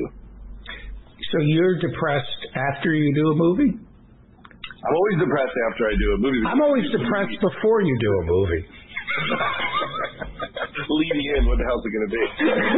After, because you use it as a distraction to not deal with all your mental health issues. so you just be so focused on your dumb story that Right. you don't actually face what's going on in your head. And then Right. suddenly the movie's over, like on a dime. Like you have a meeting and you approve something and it's done, and then you drive home and it's just you for the first time in whatever a year or two. And then you're like, damn, I better think of something else and not have to sit in this. We have Greg Fitzsimmons here. What's the question you would ask Judd on my show that you wouldn't ask him on your show? Oh, interesting. Well, I just want to Ah. point out, by the way, as Judd is saying that, when he finishes his movies and he feels depressed, I was just at his office, and uh, it's not just the movie doesn't just end. He's been developing a TV show, shooting two documentaries, and then he reveals to me that he's written a book. Over the time, remember, he and I take walks together, two-hour walks regularly, and it just never came up. Like that's how much stuff he's constantly doing. So uh, the distraction is more than just the movie.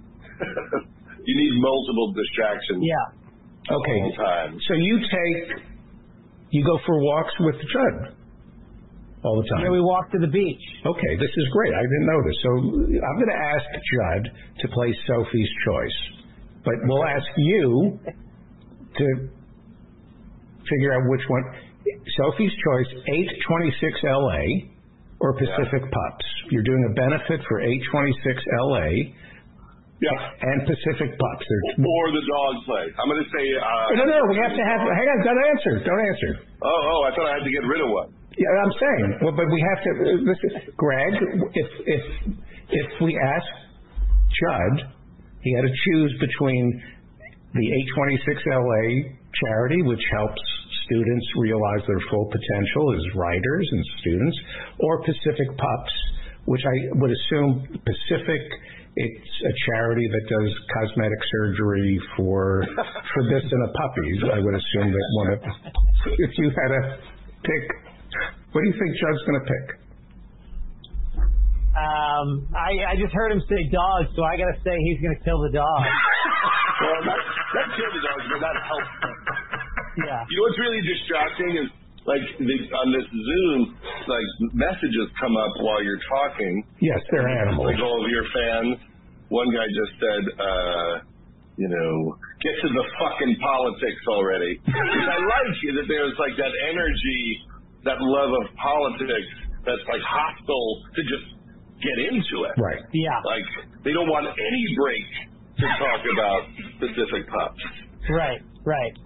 Now, Or- I already told I already told Feldman he's trying way too hard. This th- these these notes are a distraction to the guests, and I haven't read any so far that were uh, constructive. There was none that made me go, "Hey, let's let's weave this into the podcast." This is a good point. This is these are my uh they're not fans. They just show up to uh Yeah. Who are underline. these people? Because I am one of them. I am one of your fans. I listen to the show more than I I should. I'm the only person I know gets excited at a Dave Sirus appearance. and um, what's so funny is I used to listen to Dave Sirus on uh, your show, and I always thought he was like really funny and knew his stuff. And then I was working with Pete and his friend Dave on the script for King of Staten Island. And it took me many months to realize it was the same person. I would love him on your show. This Dave Sirus is great. And me to like, you know, the other Dave, Right. not, not as impressed, quite frankly, in person. And, uh, and then I was like, wait, you're the guy on Dave. Well, that's very sweet of you. Let's, let, let, let me ask you two quick questions. Uh, Greg, why don't you ask a question, uh, and then we'll we'll get into the politics. I know you don't like the politics because you're an anti-vaxxer, right, Greg? I'm not anti-vax. I just don't get it. I don't see why. Anyway, I would a- I would ask. You're anti. Go ahead. I would ask Judd if he had uh, his choice right now of doing any movie he wanted to do or any TV series he wanted to do, which would he prefer? Which medium? Uh, Which medium would I do? Yeah. That's a very good question uh, because you know, TV show when it's working and you have good actors and actresses and a good staff is fun. It's like a like a family that that stays around for a while. I'm very needy as a person, and I use uh, projects to create social uh, social constructs. Uh, and so a good series that lasts a while with good people is fun. You know, Girls is fun. Crashing was really fun. I told Pete Holmes the other day, like I'm like sad sometimes because it was just fun to go to the room and there's you know Greg and Jamie Lee and Ian Edwards and all these people that were fun to see. So I probably would lean an easy TV show with people that didn't need much help from me that I could hang out with when I wanted to, but really no stress because they were so good at their jobs that I didn't have as much to do. Yeah, I guess when you're working on a movie, it's like starting a new business and you're Yes. managing more. Whereas with a TV show, it kind of gets its own legs after a while and you can just be a writer on it. Yes, where a movie you feel like if this doesn't work, so many people are mad at me. Yeah. Because movies lose people money, right? Like if you make a movie, say the budget's thirty million dollars, they spend like twenty, thirty million dollars on ads. So if it just eats it, people actually lose massive amounts of money. And somewhere in your head, you're always aware, like, oh, this is like a financial disaster if I don't pull it off. If you care about such things, some people don't care. I met James Cameron once, and I did a Q&A and interviewed him. And he said, you know, when you have a budget that's like $300 million, doesn't that make you nervous? And he says, no. And he goes, I feel better because I know if my budget's that high, the studio will force it to be a hit. They'll support it so much. He's like, my fear is winding up like the Hurt Locker because those people were on this panel. And they had a budget of like twelve million dollars, and they will they are not making enough money for how great that movie is. Wasn't that his ex-wife? Slow. Wasn't that his ex-wife? The Hurt Kathryn Bigelow? Wasn't he she married to him? I don't know. I don't follow such things. All right, let's turn to politics. Yes. I maintain that movies and television are capitalism in hyperdrive. As Greg just pointed out, a journey person in Hollywood can have 12 jobs, 12 projects, sometimes simultaneously, like you. In, in, in one year, you could have 15 different jobs. These LLCs, they come and go. They're all fly by nights, even though they're owned and operated by big time studios. So, what insight do you think people who work in Hollywood have about the nature of the economic system we're trying to survive underneath? This, this capitalism. What what insight did you have about capitalism as it's practiced in America when you started out, and what what do you now know about our economic system? This is a. I, I wish I was smarter because the question requires it. No, it need doesn't. to have more brain power because it's it's exactly the right question for someone who knew stuff. But uh, uh, you, Because we wrestle. This is a left of center. As you know, this show is left of center. Uh, they're and and I look at Hollywood as an example of everything that's wrong with capitalism. It's just in hyperdrive. If you want to know how an economic system plays out, take a look at the TV and movie business and the record business because it's in, everything is thinking short term. If you, you know you're only as good as your last project, that's a fast-paced version of how most people live. It's just Well, uh, you know, it's a gig economy. Let's say in some version, it's a it's a gig economy. It's unstable for most people in, in show business, right. and a lot of it is uh, unfair to the workers. That's what the I- IATSE uh, issue was about with their contract, which is they make people work too many hours. The conditions aren't good enough. It's dangerous. You know, if you make people work 15, 16 hour days for many, many days or months, you know, it's dangerous. It's, it's dangerous to drive home. It's, you know, you're doing a job that can be dangerous because you can make a mistake and hurt yourself. You can drive home and you're too tired to do that safely. And the system, much like a chicken plant, it works Right. the same way, which is how much could we get out of these people for how little money? And it does require unions to, you know, to fight that. And, you know, when we hear about all these people making billions and billions and billions of dollars, just like other industries, you never hear like, oh, they're going to max out the days at 14 hours. Right. You know, like it doesn't, just like it doesn't trickle down in other industries. Right. It's the same thing as when people think of Hollywood, they just think about, you know, people, uh, you know, actors or directors or producers, who, you know, who are making a different kind of salary than the thousands of people, you know, who, who are doing really, really hard labor Right. to get those movies made. Is there a Uh, system at difficult jobs? Is there a system? You know, one of the things we're learning is that there there's there's a system in in New York City. New York City is controlled by real estate and Wall Street, and everything flows from that. Do you did you ever get a glimpse of what really controls show business, or is it just competing segments of the economy? Do you, do you have a did you ever come up with a unifying theory that explains why things are in in Hollywood? Well, you see more of it as it's transitioned from movies and TV to streaming.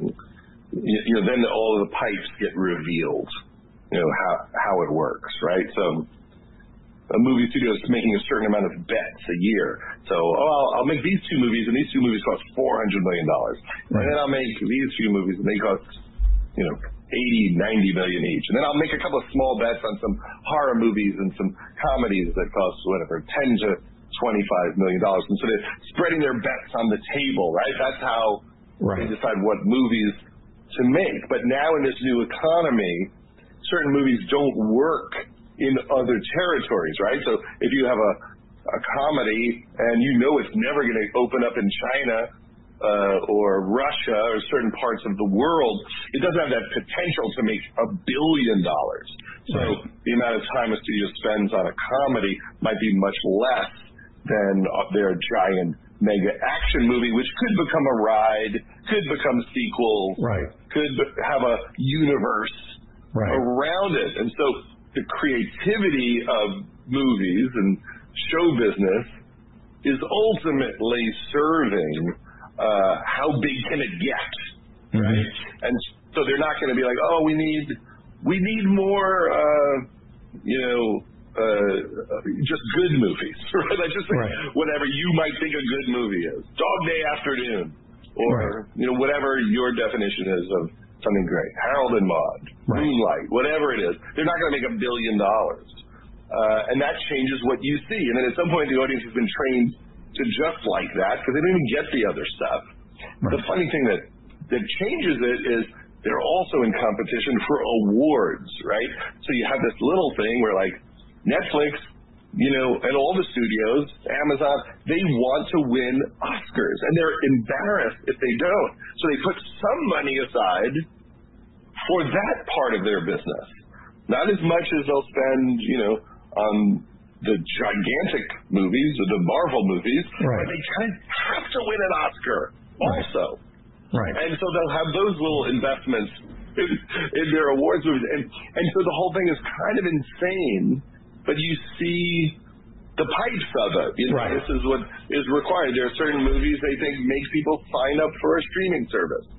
Right. Some movies you wouldn't get, you wouldn't sign up for Amazon Prime to, you know, to get this movie. But some movies, I'm sure they look and go, how many people signed up for Amazon Prime just so they could watch that movie? Right. But now they're paying whatever they're paying a month, maybe for the rest of their lives Right. to Amazon Prime. And Right, that kind and of they can buy- explains the Chappelle phenomenon of spending $20 million on one person to do one hour of comedy because there are a lot of people, especially if you're talking about somebody that has a different demographic of followers than Netflix maybe had before. Maybe a lot of black uh, fans are signing up for Netflix. Right. Let's talk about Mel Brooks. You uh, wrote the intro to the uh, the book about Young Frankenstein. It's the funniest movie ever made. Everybody, mo- most people agree, right? You know, there's four or five of the funniest movies ever made. You know, we laugh for laugh. You know, but uh, if you've ever seen Young Frankenstein in a movie theater, it's shocking how how much that movie kills second to second. Right. Uh, I mean, it's certainly right up there with you know Airplane and something about Mary or whatever. You know, or just for pure raucous pandemonium. You know, Jackass is one of those. If you watch the Jackass movies, it's madness in a movie theater. I mean, Right. it's a gift from God. Yes, yes. For the amount of joy it creates Yes. to watch somebody, you know, get their head suddenly Yes. shaved or Absolutely. tossed out of something. My kids dragged me to see Jackass kicking and screaming. And I, we walked out. I said, Your generation won. You actually invented a new form of comedy and movies. So you wrote the foreword to, uh, for Mel Brooks's uh, book about Young Frankenstein. I didn't know until I read your foreword that he came out with Blazing Saddles and Young Frankenstein in 1974 In the same year. the same year. Wow. So, and the question when I read that, I went, I can't believe this. Is he having a good year? Was he on fire, or were the stars? Did something happen career-wise that that happened? How do you explain that? Because Mel Brooks is Mel Brooks. I think uh, th- that maybe Young Frankenstein started out as a Gene Wilder project that he had been working on, but at some point he asked Mel Brooks to become a part of it. So maybe it was uh, part of the way along, and then he came in and directed and did rewrites with him, and so it just happened quickly. And that happens sometimes where things just suddenly stack up. Like one movie gets delayed, the release, and another one moves fast, and then their release dates are in the same year, and it's not even that it all happened exactly at the same time. Like we had knocked up, and Superbad came out like one right after the other. Mm-hmm. Uh, and then they wanted to put out Pineapple Express like three months later, and I'm like, I think that's too fast to just have like these three things, or maybe there would have been a momentum to all three coming out. But he certainly was on fire Right. uh, in, in that period for sure. Robin Williams said, "Success is like masturbating with sandpaper." so when you're, is there a time like what you, what you're describing, like Pineapple Express, knocked up, forty-year-old virgin, all that's happening? Is that an example? I don't. You don't have to answer this question. I would assume that there are many points in a person's life when, on paper, everything looks great, but then you look up and you go, "Why does this?" Um, how do you avoid that? How do you avoid uh, having something be good on paper in terms of your life, but then you look up and you go, "Why is this like scraping at my innards?" I'm not saying that's what happened, but Like, are you happy when it's happening versus just, you know, because you can have things do well and be successful at, at the most miserable moment in your life, or it can make your life more miserable while you've can done a good job. can success make you make you go through a miserable time? Uh, yeah, I think it's. It- Why does it make to- some people miserable? I, I, I think it happens to everybody who tastes. What is it that's so painful about success? Well, I think I'd ask Greg, but neither one of neither Greg and I could answer that. I was going to say, part. I didn't know that. huh? Well, y- you know, I would say this that the you know people tend to be happiest when they're like solid, right? Like I think like the people who make like a hundred and fifty grand a year are for the most part probably happier than the uber wealthy. You know, and that's what they say. Like it, it really does create eight thousand other problems, and when you're not uber wealthy, it's easy to go, you know, fuck those people. Uh, but I think it does create an enormous amount of misery. There's something really nice about the climb and not having all of the other problems that Right. go with those things. You helped Obama with his White House Correspondents' Dinner. yeah, But It wasn't the night he killed Bin Laden, was it? it was. Yeah, Real? You were there? it was part of it. It was part of the. Whose idea It was was part of it. Yeah, Yeah, I used to do a joke about that because I thought, you know, when he was doing these jokes we wrote for the Correspondents' Dinner, it was the exact moment that he was murdering Osama bin Laden. That maybe you know that was like the decoy, like oh. Osama bin Laden felt relaxed because he's not going to do anything to me. He's doing stand-up comedy at this show, and so I was part of this the team that was creating the conditions to kill him. So I, I feel like I did it. Yeah. So, wait a second. So you were planning the White House Correspondents' Dinner. That's a high-pressure situation. And he's going downstairs to the Situation Room to plan the assassination of Bin Laden, who did you was when you look back was there a tell did you was there anything that He seemed happy that night. Uh, but in the meetings leading up to it was there something was he nervous was there well, uh, well, that's not how I work on it. I, you know, my friend uh, John Lovett, that, uh, you know, I met at, the Correspondents' Dinner one year. I was taking a tour of the White House, and on this tour, suddenly John Lovett appeared in a hallway and said, "Hey, how's it going?" He introduced himself. Said, "I'm literally in the room right now with the president, working on the jokes for this speech, which is the next day." And I thought he would say, "Come on in. You're in comedy. You want to help us." But instead, he was like, "Well, nice to meet you," and sent me on my way.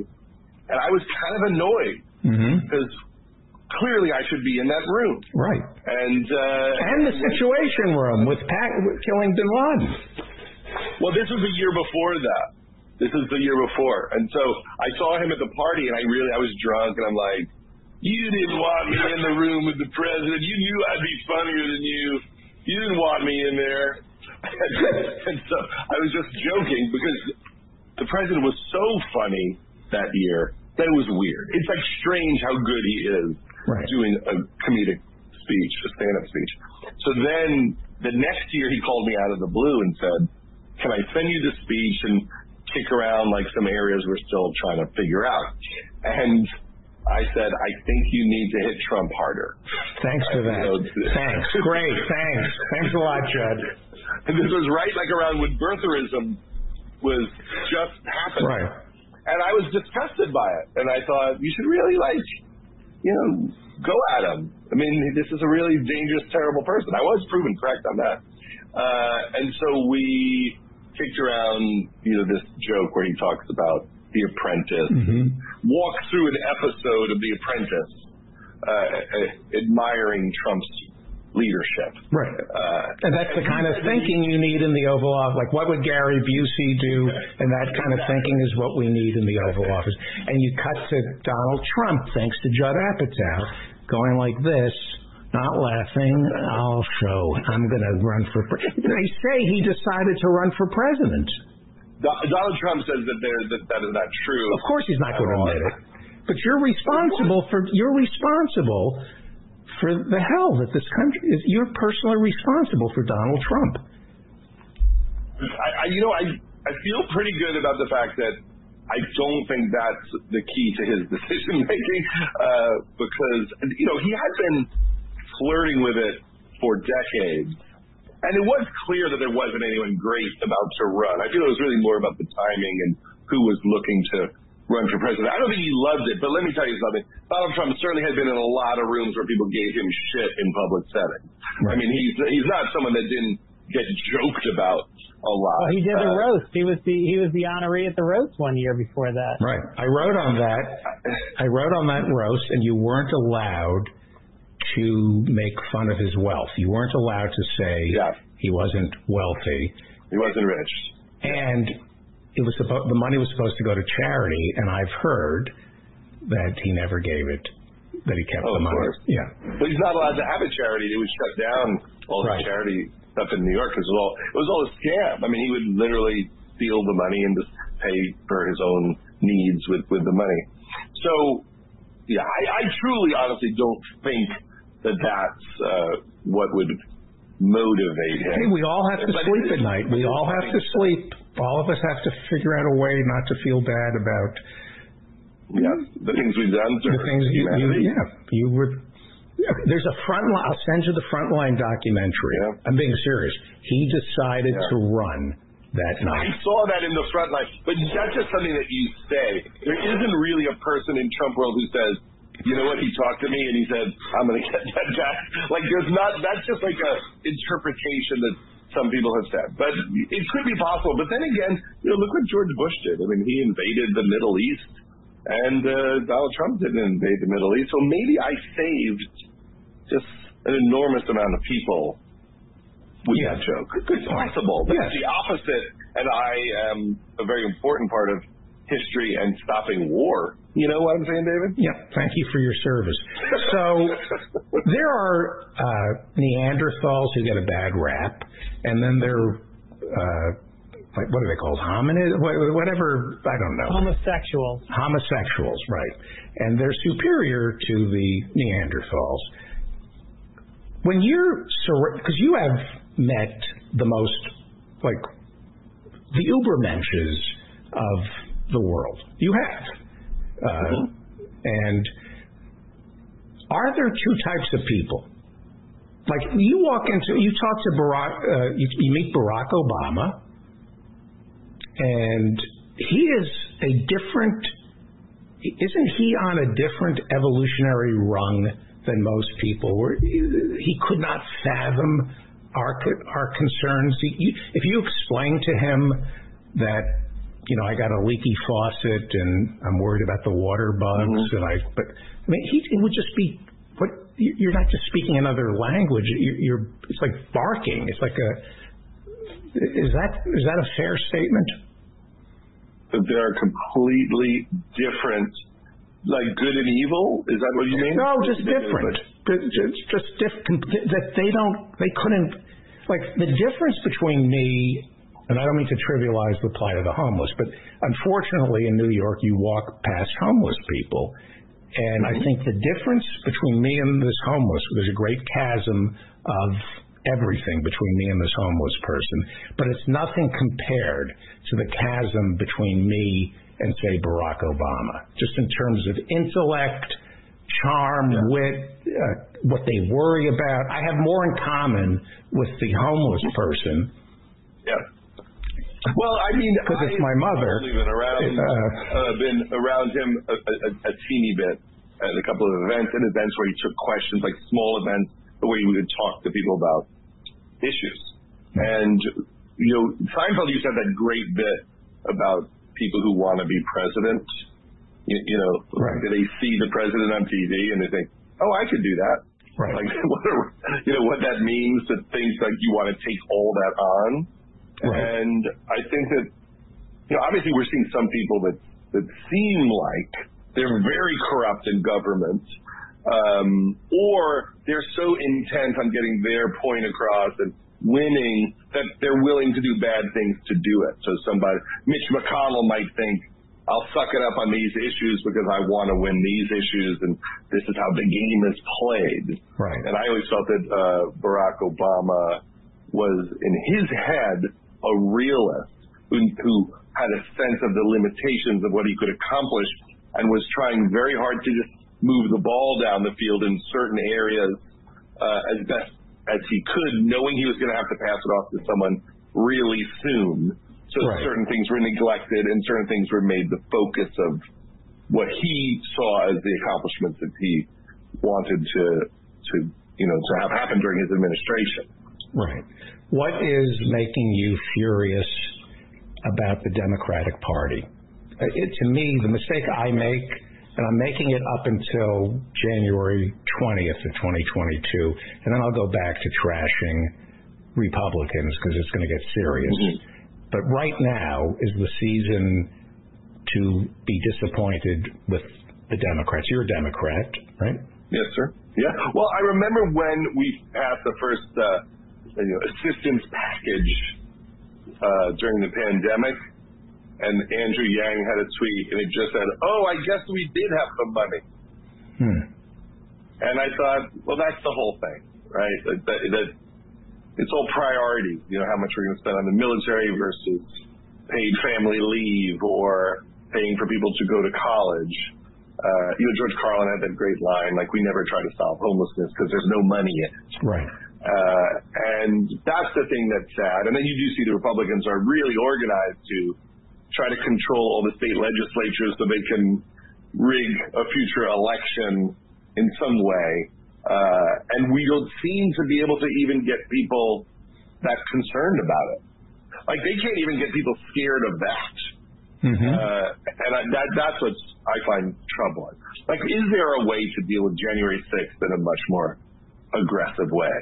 Is it impossible to bring anyone in front of Congress to answer questions? I'm always fascinated that there's no way to get people to go in front of Congress to answer questions. That legally you can't just go, no, you have to come.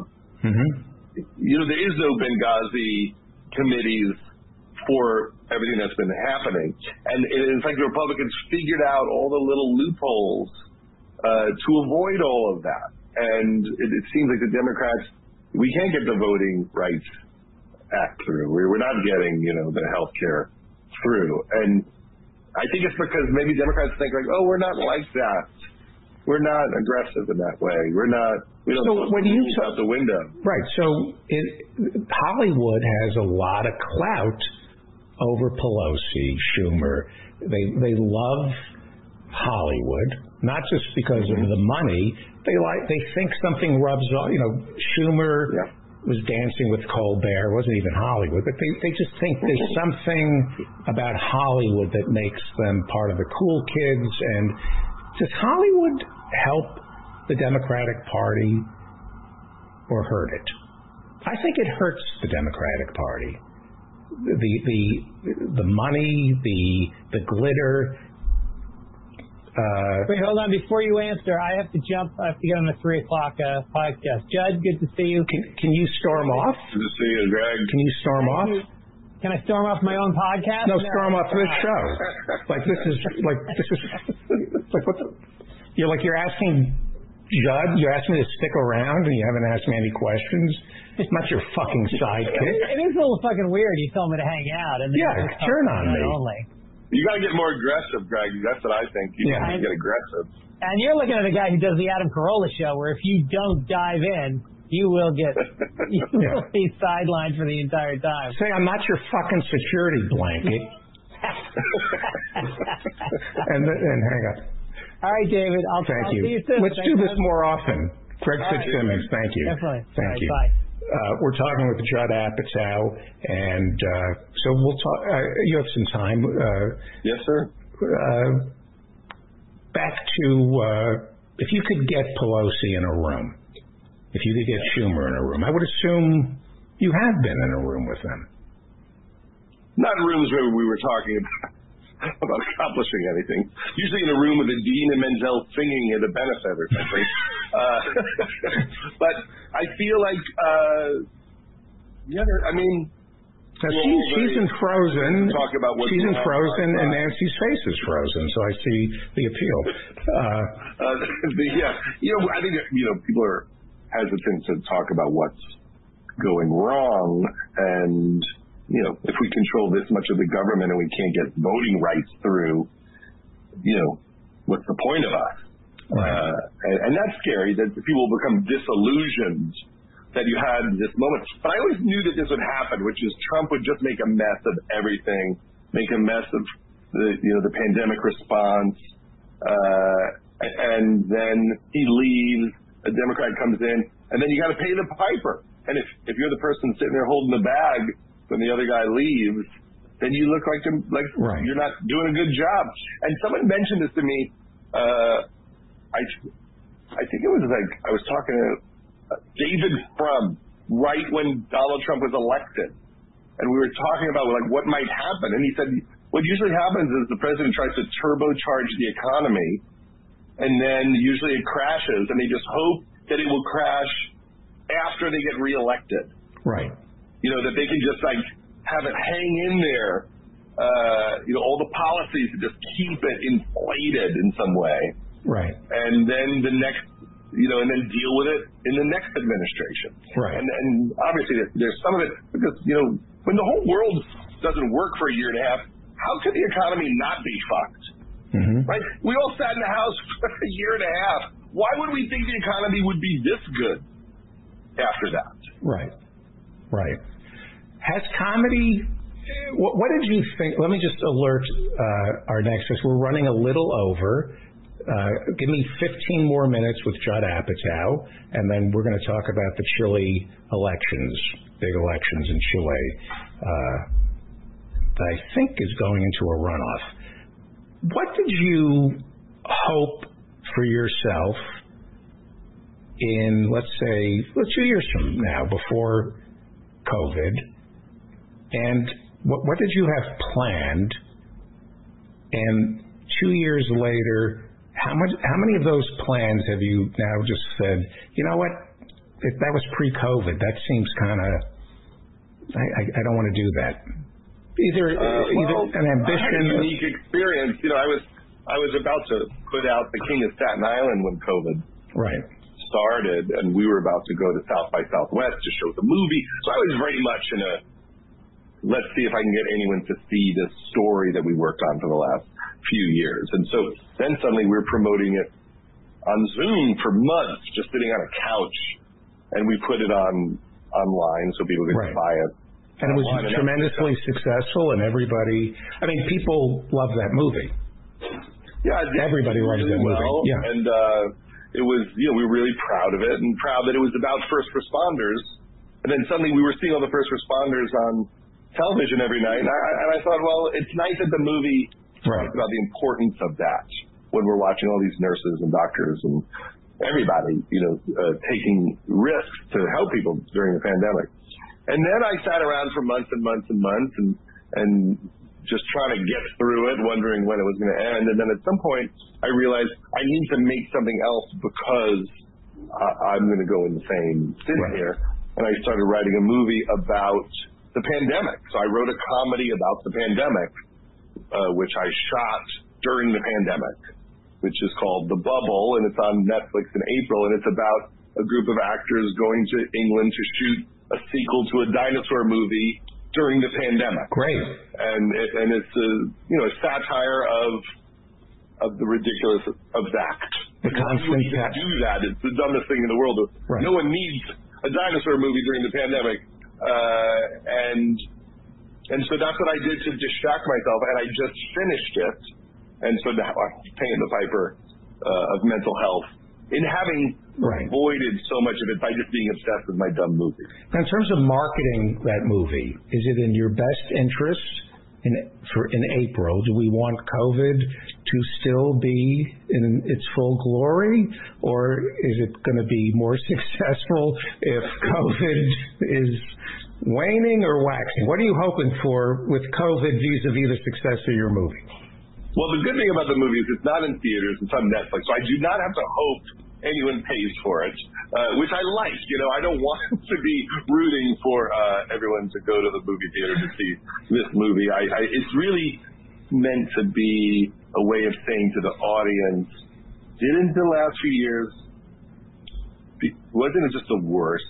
And here's here's all I have to offer you as Right. what I can give to you during this painful moment, which is something really silly Right. that'll make you laugh for two hours, that where we can commiserate about how much this sucked, about how just painful and terrible uh, it was. And so it's a really, I hope it's like a really funny, enjoyable couple of hours, because that's what I noticed during the pandemic. That's all I have to give to people is And COVID, you can give COVID if you don't get vaccinated. I can give that as well, but Yeah. if I stay in the house, I won't. Yeah. Uh, but that's that's my offering to to the world. And people would say to me like, "Oh, thanks. I, I watched whatever one of your movies, and it was nice when we were all stuck in the house." And and I thought, well, that's really all I have. you know, that's that's it for me. Is I can give you a guy getting whacked. When Right. you're feeling down, maybe I can like fill a few minutes of your time. That's fantastic. The best I ever get is you were really great because my wife hates you. I was like, I'm serious. The nicest compliment I ever got is my wife hates I feel like it really is all the same. Like I've listened to way more of you than you would ever believe. And again, it's it is the same thing. Like the hours and hours of pleasure I got listening to your show during the pandemic, where I would just laugh, like, how long is this show gonna get? It's insane. It just Thank you. three hours, then it's four hours, then it's six hours.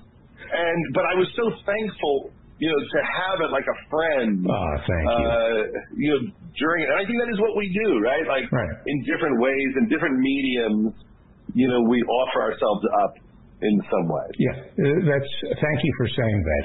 Let me ask you. Let me return the favor by asking you a hard question. Oh no. Uh, the King of Staten Island. There's a scene. You don't have to answer this because it's going to put you in an awkward position.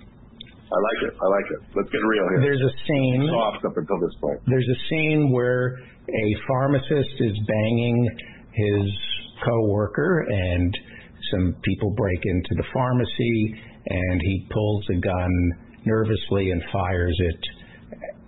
And this is a Yes. pharmacist, and he's obviously the pharmacist has obviously never fired the gun, and he's firing the gun. The actor who played the pharmacist, who's going to be up later on, to Robert Smigel, Mm-hmm. was terrified of the gun. I'm not gossiping. I'm not, you know. Yes. What are the protocols for using a a gun uh, in a comedy? There's no way the gun is going to be used. Re- what are the the? There's no way there would be a live round inside it. How creepy is it when there's a gun on your set? Well, with this new movie we did, The Bow, there's a lot of guns in it, and we just used rubber guns and didn't have any uh, blanks. So we just said, let's just add little flashes in post and sound effects. The only reason why you ever would use a real uh, gun, or not a real gun, but a gun where you're shooting blank, is you know there's some sort of kickback or the noise that might affect performances or how it how it looks. And I think you could feel that the industry is like, we, we can do that without the blanks. So quickly, hopefully, it goes in that direction. And in the times when we have, you know, used guns with blanks, you know, it's really all about having the best possible people who know how to do it. And if you think about how many movies have had that, you know, thousands of movies, millions and millions of rounds, like when you do it properly, the danger is is you know infinitesimal.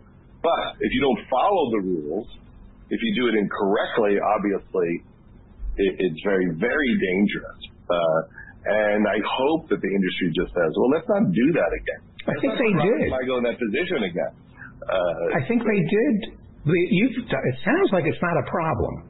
It sounds like most movie sets follow the protocol that they already know.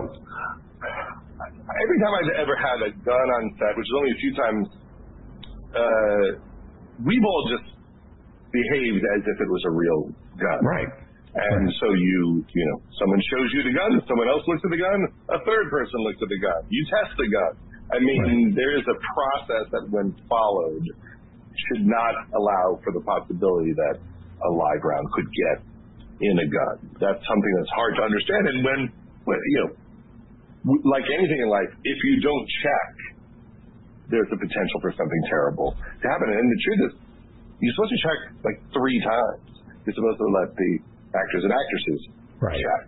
Uh, it, it's supposed to move very slowly. And I think like part of the problem is when you're working on something where there's limited money and limited time, things speed up and steps disappear sometimes, and, and that's where it gets very, very dangerous. Let me ask you one difficult question. Let me ask you another difficult question. You don't have to answer it.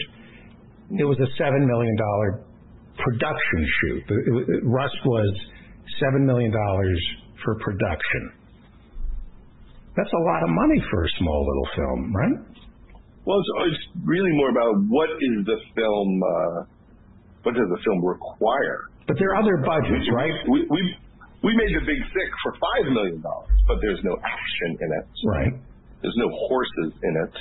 and so uh, we were able to shoot that movie in 25 days. And right, but they're different budgets, right? If you had action, it takes a lot of time. Are there are different but like there's a seven million dollar shooting budget, but there's also a pre-production budget, a post-production, right?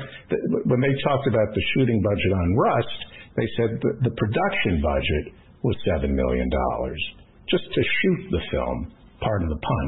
So well, it depends on you know what you're spending the money on. I mean, you could spend a lot of money on personnel, on your cast, on producers. I mean, it's just the rates of everybody. You know, whatever the rates Right. are, will determine how much is spent on the day, how large the crew is. You know, one of the big issues that people discussed there was how many people were working in the props and armory department, and, and it seems like they were one person short of what they should have had, right. uh, and that that's what makes it more dangerous. And there were too many children of bankers who wanted to be producers who were collecting a huge salary because they have money and they want to be close to show business. But that's how But the, uh, to me, that's not the issue. The issue is anybody can speed up and do a bad job. Right. Any producer can not make sure that you're following the right protocols for safety. right. You know, it's really it's a very individual individual mistake of what you want to put people through. Right. Uh, you know, it- there has to be someone who says, "Let's slow down." Hey, we've had a couple of problems in the last few weeks. Something's going wrong. Let's have a meeting about it. Right. How are we handling uh, these these props? How how are we checking? What, Right. what went wrong last time? You're not hearing about those details. That's what would be interesting to hear. Is that when they had problems in the past, did they make an adjustment of any kind? Right. Uh, we have four more minutes. And by the way, thank you for doing this. And Judd will be at Largo December 7th with Beck, and he's raising money for two charities. One of them is Pacific Pups, and the other is, is it 286? I didn't get the numbers right. What, what, It's uh, eight two six, which provides free ch- uh, free tutoring for, for for kids who need it. right. And that's with David Eggers. Yes, that's his organization. Yeah. And why is it? Book, uh, Sick in the Head, I, all the money from those books of interviews I do with comedians goes to H6.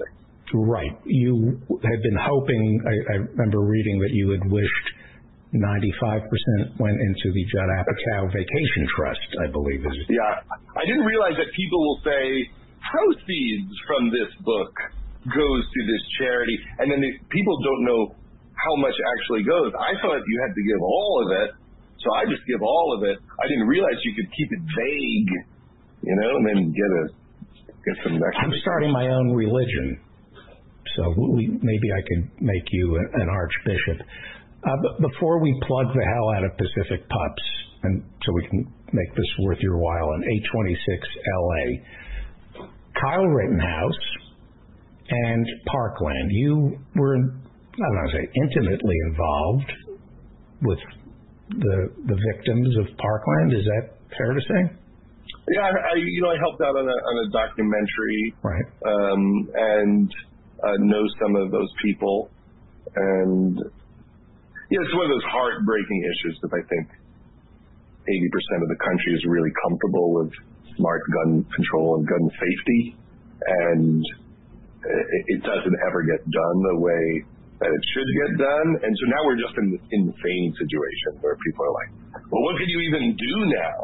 Uh, and the truth is, if you have hundreds of millions of guns floating around the country, all sorts of terrible things are going to happen.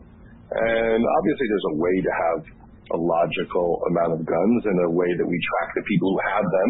People who beat up their spouses shouldn't have access. People have mental health issues shouldn't have access. And uh, we don't seem to ever make that a, a priority. It becomes like a wedge issue as opposed to what is the common sense way to make it safer in this country. Right, right. Is that the issue that just makes? Is it, there's certain issues that I, I just get, like I want to, like what, I. There's no country that will take me. I'm stuck here. I think well, maybe there's a national character, and I'm not I'm just not. This isn't it, the right fix for me because when you think back to Parkland or, or Newtown, you think, okay, this is a tragedy, but something good will come from it, and it's gotten worse. It's gotten Well, that's what I think has, broken all our hearts is the realization that no matter how bad it is, we're not going to do it, and that's also the issue with climate change. It's it's all very short term, selfish thinking, and people aren't willing to make sacrifices uh, for the good of everybody. And I think that's been revealed not just in our country. In a lot of countries, people are just way more self concerned uh, than they are worried about all of us doing Right. well. And, and for me, the issue that drives me the craziest is you know, Donald Trump making choices about how to handle the pandemic to make you know blue states suffer. You know, Right. to to take care of you know his uh, political needs before saving lives, and and the country doesn't seem that mad about it. You know, he he really abandoned all the governors. He didn't want to be responsible for what was happening, and he made choices for political reasons. And the country isn't furious about it. I mean, the country isn't even that furious about January 6th. So that to me is what has been revealed: the lack of the lack of concern, the lack of uh, fury uh, about important things that have happened in the last two years. And then you go, wow, what what would people be furious? Well, like in Sick in the Head, you write about, you say you were an angry kid growing up. I think Mhm. there's a recurring theme about anger in the stuff you write about, uh, at least in Sick in the Head. The, the, the, the, the you know, tempering rage. I think great, I think great comedians are the ones who don't let you see the rage inside of them. You've, pr- I'm going to just assume, like most adults, you've spent a lifetime tamping down your anger and your rage, and you know you, you tell your wife, "Great news! I didn't Yeah. send the email. I didn't send it. I wrote it, but I didn't send the email. I'm getting, you know, uh, that's great. I'm so proud of you. You didn't send that email." Uh, so we're, we've spent our whole lives as comedians, comedy writers, adults, tamping down our id, our rage. And then you see the looting that's going on up in Walnut Creek, Louis Vuitton in San Francisco. Uh, should there be? I'm not condoning looting, by, uh, uh, but we should be angrier, right? As, a nation, we, we- we've we've been conditioned to tamp down our rage issues. Here's some medicine so you're not angry. Uh, we should be angry, right? Well, I mean, we could disagree on how to resolve certain issues, but I think it, it's just gotten to a different level lately. And there's a lot of people, you know, who say we'll, ne- we'll never solve any of these problems if everyone isn't, if everyone's angry. And I, I, in a lot of ways, feel like it's the opposite. I feel like people are not worked up enough Right. uh, you know, remember when Donald Trump said, you know, there's only a few cases of of COVID and it's about to go to nothing, and we all knew we were heading into a nightmare. Right. And he didn't want to count how many people had COVID on the boats, so he didn't want to let anyone in off of a cruise ship because then the number would go up. And it was so clear, oh, this isn't about solving it. This is only about you don't want to look bad. Right. Is there anything that would make you crazier than that? The rage at someone who is willing to let hundreds of thousands of people die for the appearance of his success. Right. And I don't think that's a Republican or Democratic issue. So I don't understand why Republicans wouldn't be equally as angry. Their family Right. have people who, who die as well. Uh, and so I'm just confused by by it all because now that Trump is gone, at least for the moment, and hopefully for ever, I just think I was really scared of having a lunatic responsible for everything. But there's something maybe even more deeply troubling about people who maybe aren't crazy but are willing to win at all costs and do anything to get what they want. And that doesn't mean there aren't Democrats who are the same way. Uh, but it, that's a little terrifying. The people who understand how government works can really slow it down, can really make sure things can't get accomplished, like when Mitch McConnell admitted he wanted Obama to accomplish nothing. It was, he wanted him to literally achieve nothing. And when he achieves nothing, people just suffer. Like the country suffers. We're supposed to want the president, regardless of what party he's with or she's with, to succeed. And I think as soon as that became okay for the other side to say, we want you to not be able to do anything so we can get back in power, then the country doesn't work. Because that's not how it's supposed to work. If the president says something that you agree with, you should support the fact that he's trying to do that. Last question, I promise. You're at the farmer's market on Mhm. Fairfax, hanging out. Me, Garland, whom, uh, uh, uh, Greg Fitzsimmons, we're just hanging out, and they start looting, right? hmm and you can they've already looted, but you know the windows are broken. The Apple Store, American Girl, Louis Vuitton, or Dubrow Dubrow's Diner. Where do I run in? Where do you go? Where do you run in first? That's a very good question. That, that's that's worthy of thought. Like, what would I do in that in that moment? I mean, it would be rude not that you're there at the Grove. And Yeah. the windows, it would be insulting not to take something. It's, you know, it's, it's like not eating. Or, or you- what if I help them, you know, bring some stuff back in the store, hoping they'd give me a free one, right? like if I help them take all the American Girl dolls back in the store, help them clean up, maybe at the end of the day they'd give me like one of those, you know, the DVDs of the movie mm-hmm. about one of the American Girl dolls. That's that's what I would do.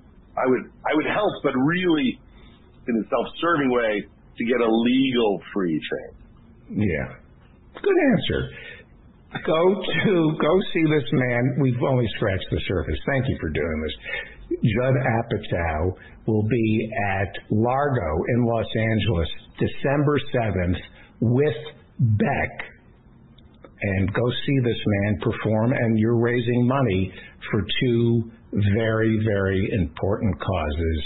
They are Pacific Pups and 826 LA. Thank you so much for doing this. Please come back so much. Thank you, sir. Thank you. Say Thank you. hello to Robert Smigel. I will. We spent a lot of time together talking about Zohan. Yes. So, It's a great movie. good man. Thank you. All right. Take care. Judd Apatow, thank you. Uh, I apologize to Davy Mammal, Dr. Davy Mammal, for keeping you waiting. You have you have 40 minutes. I apologize. We had late. Our guests were late tonight, and we're running a little behind. So I'm going to turn this over to you. I understand there were big elections in Chile over the weekend. Yeah. Do we have a Yeah, it result yet? It, it was big. Yeah, no, I'd invite uh, Carol, Aldo, and uh, Boris to turn on Yeah. their cameras uh, to and join the con- and turn off the Yes. microphone, uh, turn on their microphones to join the conversation. Yes. Thank you for being patient. Uh, we, we do we do the show live and things. Davy Mammal comes to us from Toronto, and he's my son. He's uh, you are my son, basically, right? I, I, I do play your son on the show. Yes. Yes. Okay. Hi, And I'm in Ottawa. I'm in Ottawa, Ontario. Ottawa, That's Toronto.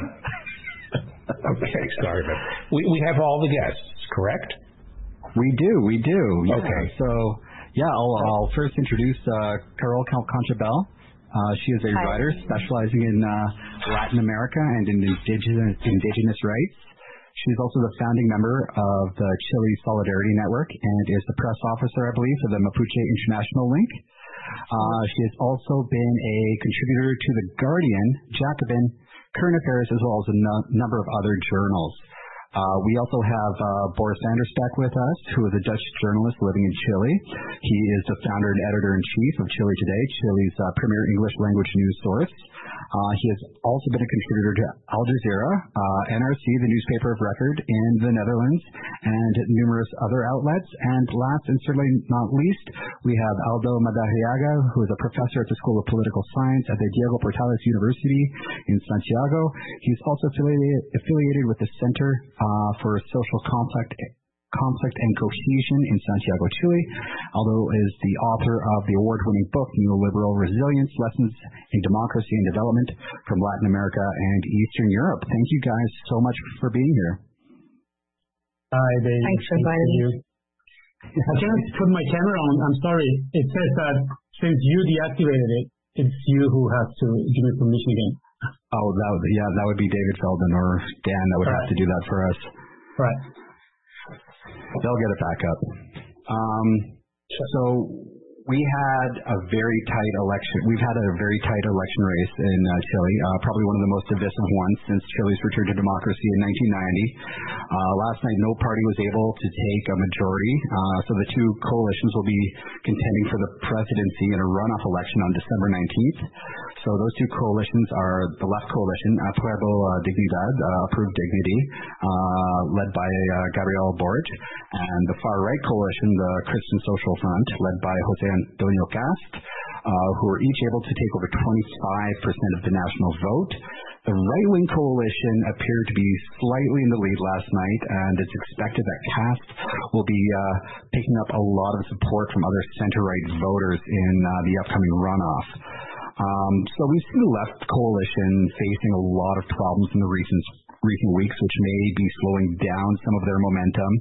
Uh, this includes uh, sexual assault allegations uh, against Gabriel Boric, a split in the communist wing of the coalition over the re-election of Daniel Ortega in Nicaragua, and growing discontent amongst some voters over street demonstrations, which are very much supported by the left in the country.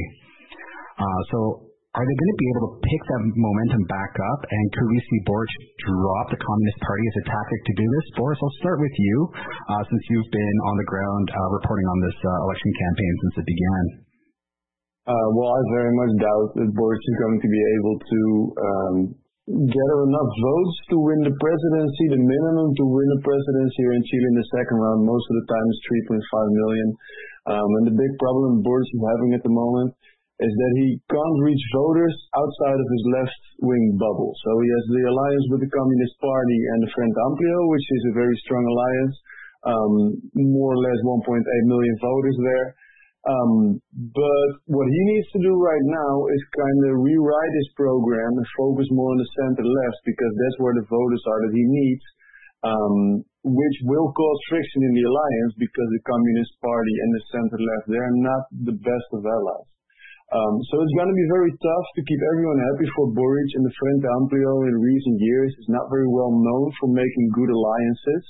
Um, and the other problem, or what Boric should be focusing at at the end is um, looking for the people that didn't go out voting because there's still like 50% of the electorate in Chile that stay at home, whether it's this election, whether it's during the referendum um, in 2019, in, in the elections of 2017 it's really hard for basically every politician to move those voters. So Boric should target those and the center left while trying to keep his Communist Party allies uh, happy. And to do all that in four weeks' time, that's a hell of a challenge. This is very difficult um, yeah. because on the right wing there are these challenges. So for me, I consider it a very difficult task for Boric to uh, to be able to do in four weeks. You would need at least three months to do that. Mm-hmm. Carol, do you have any uh, thoughts on that? Um, I think I mainly agree with Boris. Um, the thing is that we have a bit of a mystery here because there's 52% of people that didn't engage with the vote. Now we know that tactically the right always goes out to vote. So those 52% votes are up for grabs. I also think that um, it's a tactical uh, measure uh, by the far left that feel very disengaged. You know, as soon as these things, you know, went from the street and then there was this kind of pact, um, and that's where the left kind of fell out of love with Frente not that they ever were in love with Frente because a series of repressive measures Um, I mean, we already have a completely draconian system. You know, all protest is practically criminalized. But then we have Frente Amplio and, other so-called left-wing uh, parties voting, you know, to you know, for the barricade law, which basically means anyone who obstructs traffic or, you know, puts a handkerchief on their face go to prison for years and years and years.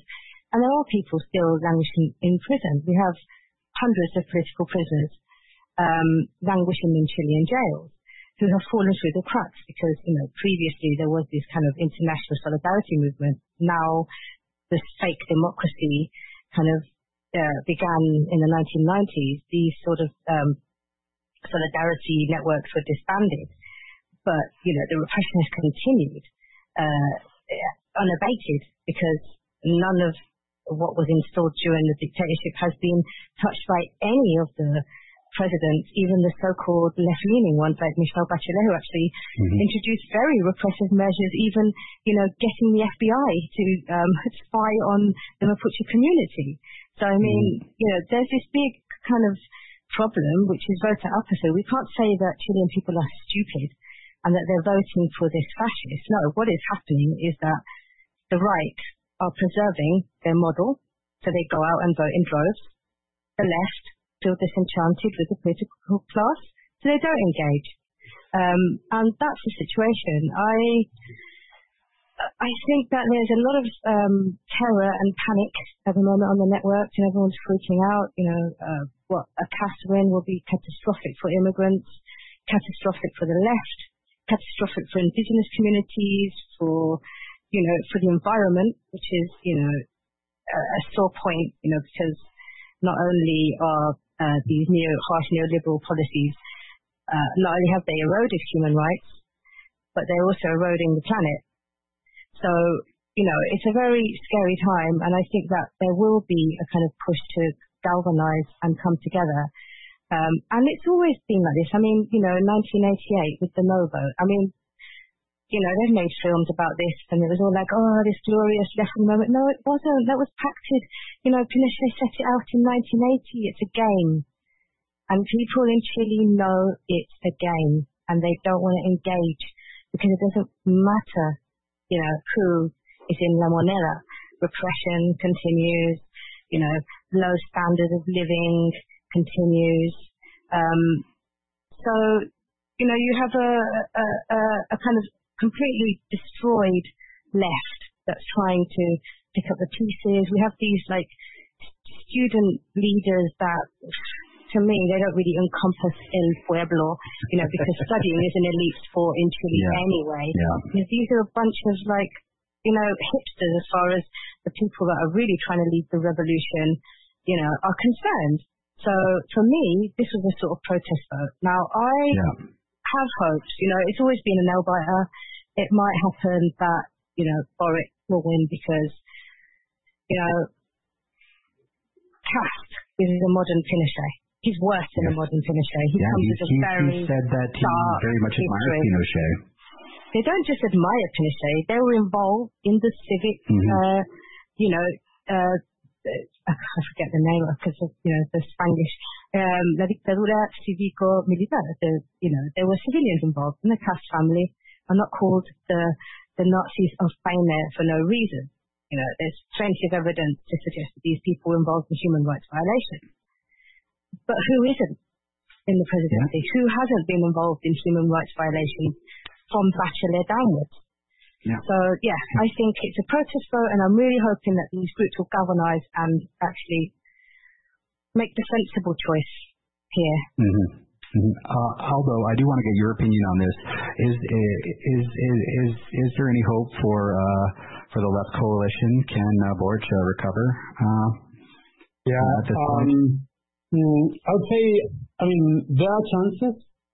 There are chances. It's going to be difficult because as, as Boris uh, was saying, um, the right will find it much more easier to, to get together.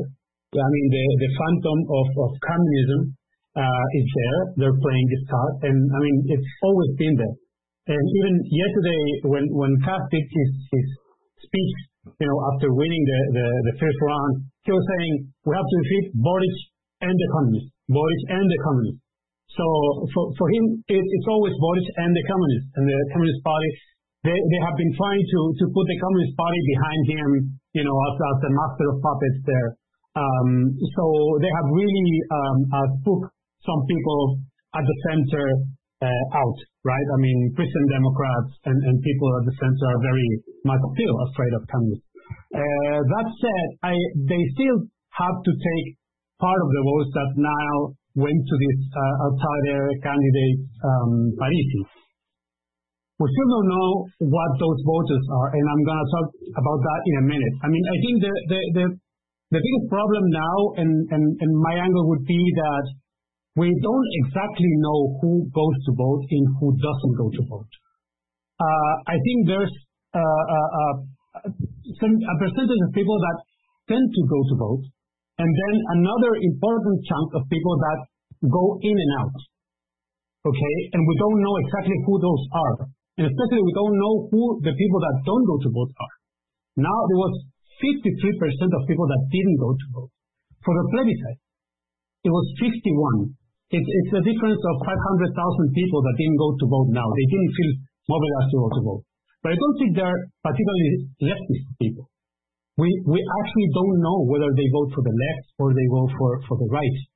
Um, and if you see uh, historically, uh, Chile is not uh, especially left You know, I don't think those people will feel motivated if you have a full left platform program in. Um, I think they felt motivated to go to vote uh, for the uh, plebiscite and the Constitutional Assembly because they felt that the moment was there to grab a little bit of power to participate, and they think they understand participation in a different way as the traditional parties have done in all this time. So the, the real question for me uh, is how can Boric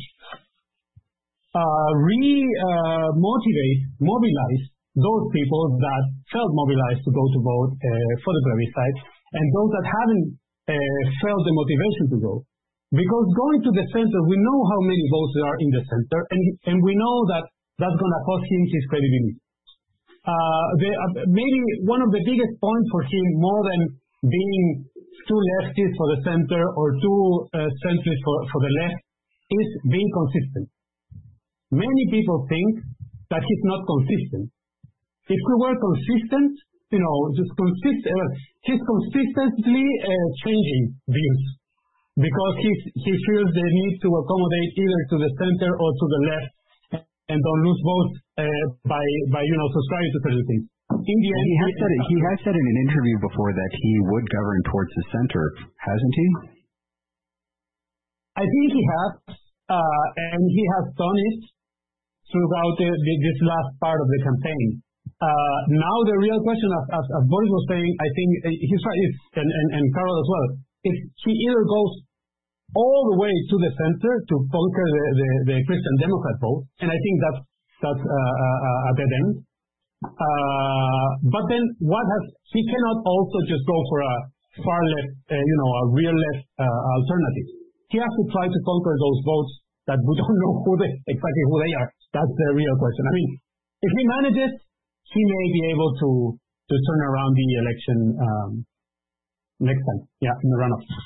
Perfect. Uh, Carol, I did want to go back to uh, one thing uh, that you were talking about uh, earlier. Um, so Mapuche land rights are, an important issue in uh, Chile.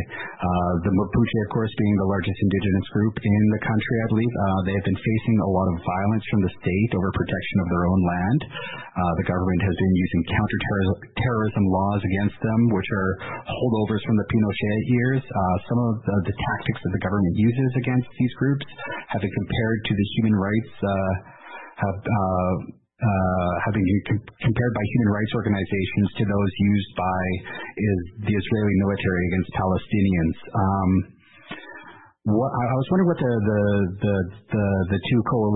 two largest coalitions there, the left and right coalition, uh, are, uh, are saying about indigenous rights uh, during this election. So far, nothing. And you know, it doesn't really matter who's in power when it comes to indigenous rights. Mean, like I stated in, you know, in 2009, uh, Michelle Bachelet, who's supposed to be a socialist, who came with big fanfare as a socialist, you know, back from exile uh, from Germany, came back and basically deepened the model. And another thing she did was um, to arrange for US assistance in spying on the Mapuche because they were convinced, and, and they wheel this out every single election. So every single election, there's the enemy within, and it's usually the Mapuche. Um, and it's really benefited Kast actually because he's from the south. Uh, he has links with landowners. They're very much linked with the Pinochet regime. Um, the Pinochet regime actually in 1974 passed a decree 701 which allowed uh, for the land that was um, previously expropriated by the Allende administration to be taken back to landowners, but not just that. I mean, they did this extensively, robbing Mapuche land. And I've got some figures here. Basically, uh, this this this uh, the forestry industry has been sub- subsidized by the Chilean tax, taxpayer uh, since 1974. Uh, they have been paying for 70 percent uh, of plantation costs, and all of the profits have been going back to two families connected to the Pinochet regime, which are the Matte and Angelini. Um, I mean, basically, Chileans, out of their own pocket, have shelled out 800 million uh, dollars of taxpayers' money just to benefit um, these mono uh, cultivations, which are destroying the land. Uh, basically, these lands were taken. This is two million hectares in the hands of two families all of that previously belonging to uh, Mapuche people and also small landowners. So you can imagine uh, the devastation, uh, not just in terms of displacing these people and violence. Mm-hmm. I mean, they weren't just armed. Yeah, yeah, of course. You, what happened. In Canada, that's a huge issue right here, right now. Uh, right now, uh, we're, we're, this weekend we've actually seen some uh, massive protests uh, in support of the uh, the Wet'suwet'en uh, land, uh, the the people there. Um, right now, even in Ottawa, I just got word uh, from uh, some people that I organize with that uh, we're actually blocking one of the main. I'm not, but they are blocking a major highway in Ottawa right now. We've you know seen cars set on fire to block railways. So no, this is this is a very important issue across the Americas for sure. Well, they've done a sterling job because what they've done is use the media to demonize the Mapuche. So the Mapuche are terrorists. So you next to the word mm-hmm. Mapuche appears terrorist. Next to the word Mapuche appears FARC. It's all bullshit. There's absolutely no evidence that um, there is any kind of international financing.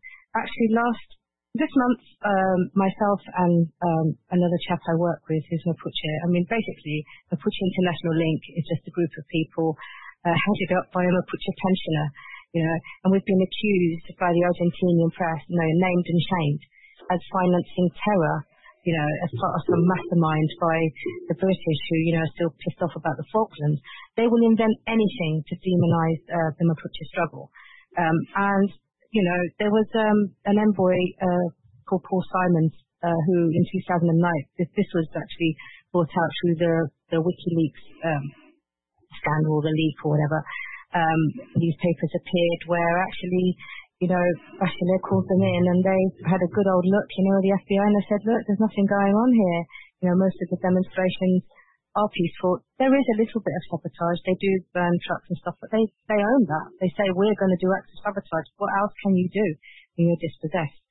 But as far as the Mapuche are concerned, it doesn't really matter who's in power. You know, they will be killed, they will be demonized, they will be imprisoned.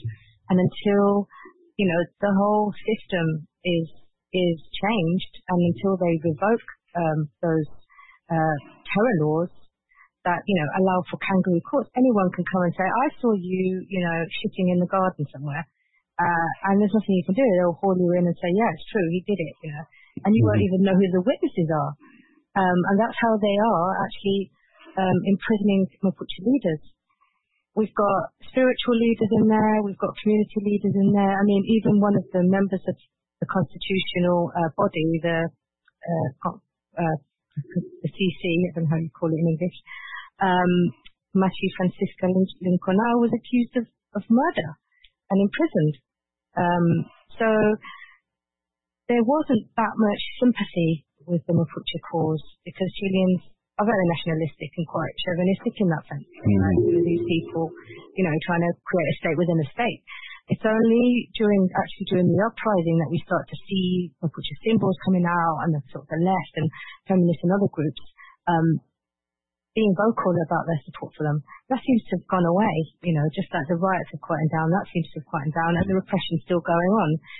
Um, it's no coincidence that on the 12th of October, just as the elections, you know, are about to begin, an election period about to begin, uh, Sebastian Pinera declared a state of emergency. We have a state of emergency in the south of Chile.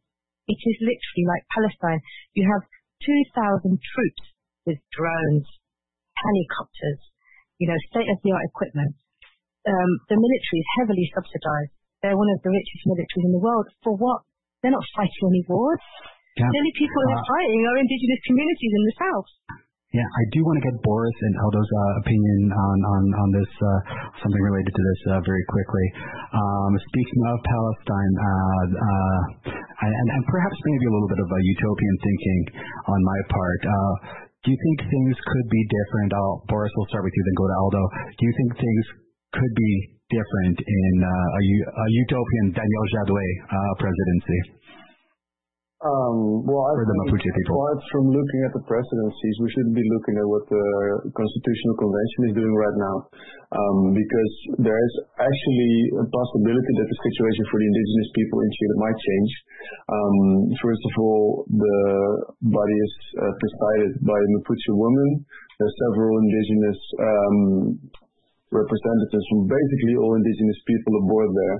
And um, including indigenous rights is one of the things they want to uh, um, put in the new constitution. And if you compare it, for example, with New Zealand, uh, they came to a certain level that even rivers and uh, forests were legal people. So you basically couldn't build a road next over a river because it was a legal person. So Chile is heading, of course, um, I think towards a better direction with the constitution. Also, if you look at these the presidential uh, elections that we have right now, they are important, but the role that the convention is playing here um, might have a lot of influence on the whole political process here in Chile, and especially on the role of the president and the Senate. Um, so, of course, it's a process that takes a lot of time. Um, if you look at the power that the forestries have here in the south and the connections they have to the elite in Chile, it's very, very difficult to disrupt a system like that. Um, if you look at the way things are going, yes, things are improving um, for indigenous people if you look at it long term. But if you look at it, we of course have a disastrous administration with the Piñera government who's been uh, violating human rights during the protests in the south and various regions. Um, but I think things heading uh, are heading a, better way. If you uh, to respond to your question about Jadue presidency, um, he will be facing a lot of resistance here in Chile because thanks to uh, 30 years of propaganda against the Communist Party, there's a lot of uh, resistance against communists. I mean, you see it with Gus yesterday. Basically, his whole slogan is "Let's defeat the communists." Piñera in 2017 got elected basically because he was saying that his opponent would turn Chile into Venezuela. Um, and of course, the big elite, also from outside, from the United States, the World Bank, or name it, there will be a lot of resistance against the communist, communist president. Um, he did really well as mayor of Recoleta, but running a country is very different than running a city. You see it in Mexico as well. I mean, he did a really good job as the mayor of the of uh, Ciudad de Mexico, but as a president, it's turning out to be quite a different job. So um, I think maybe at some day we will see a communist president here in Chile. I would definitely support it, um, but I also I'm very much aware of the power the free market has here in Chile, and a communist president would face a lot of obstacles there. Mhm. So uh, I, I have one last question. Uh, Aldo, I'll, I'll start with you since uh, you haven't got to answer for a while. Um, Gabriel Boric uh, has throughout his campaign said that if he wins, uh, that it will be the death of neoliberalism in Chile. Uh, this is kind of reminiscent of the saying neoliberal, neoliberalism was born in Chile and it will die in Chile. Uh, Boric has also stated if elected, he will govern towards the center. We covered that earlier. Um, of course, we know uh, Antonio Kast is a dirty fascist. Um, and uh, so, what, what, what does what what would either of them winning mean for neoliberalism in Chile? If Boric wins, would that actually be the death of uh, neoliberalism in Chile? And, and and what does it look like for Chile and the region if uh, Jose Antonio Kast wins? Okay, so two two complex questions. Uh, first, what what happens if Boric wins? Does neoliberalism die? No, I think not. Not because he doesn't want to. I don't know. He may want, uh, but he doesn't have enough power. I mean, just for starting, he doesn't have the Congress to do that. Um, the Congress that just got elected is a Congress where, I mean, the right had a, very important uh, uh, vote uh, in the Senate. We control probably the Senate. The, the, the the chamber is split, but he will not have enough votes to to to change many of the things that that need to be changed. Maybe the, the Constitutional Assembly, the Constitutional Convention will do it, uh, but then you you would still have institutional changes, but you don't change the structures of society through institutions. In the long run, you may do that. You, that may get you to change structures, but in the short run, uh, that doesn't do that. And the biggest problem for changing, uh, for for you know, um, ending neoliberalism is um, employers, business, right? Business are not so are not only very powerful economically. They monopolize uh, most of the economic sectors. Very few companies control um, a, a lot of resources that gives them a lot of political power, and they can uh, influence politics through the most different channels that you can imagine. Uh, so they will work um, without hesitation to uh, not only uh, erode whatever gains uh, we get from a possible Boric government. that goes also for the question with Javier. They would do exactly the same, but even more virulent. Uh, but also with the Constitutional uh, Convention. Uh, we still will have to vote for the new constitution once the convention gets the new constitution. And businesses will be very adamant and very tough and use all the resources to uh, to prevent that from happening and to maintain the Pinochet constitution. Because if if that vote fails, if that plebiscite fails, then we will get the Pinochet constitution again.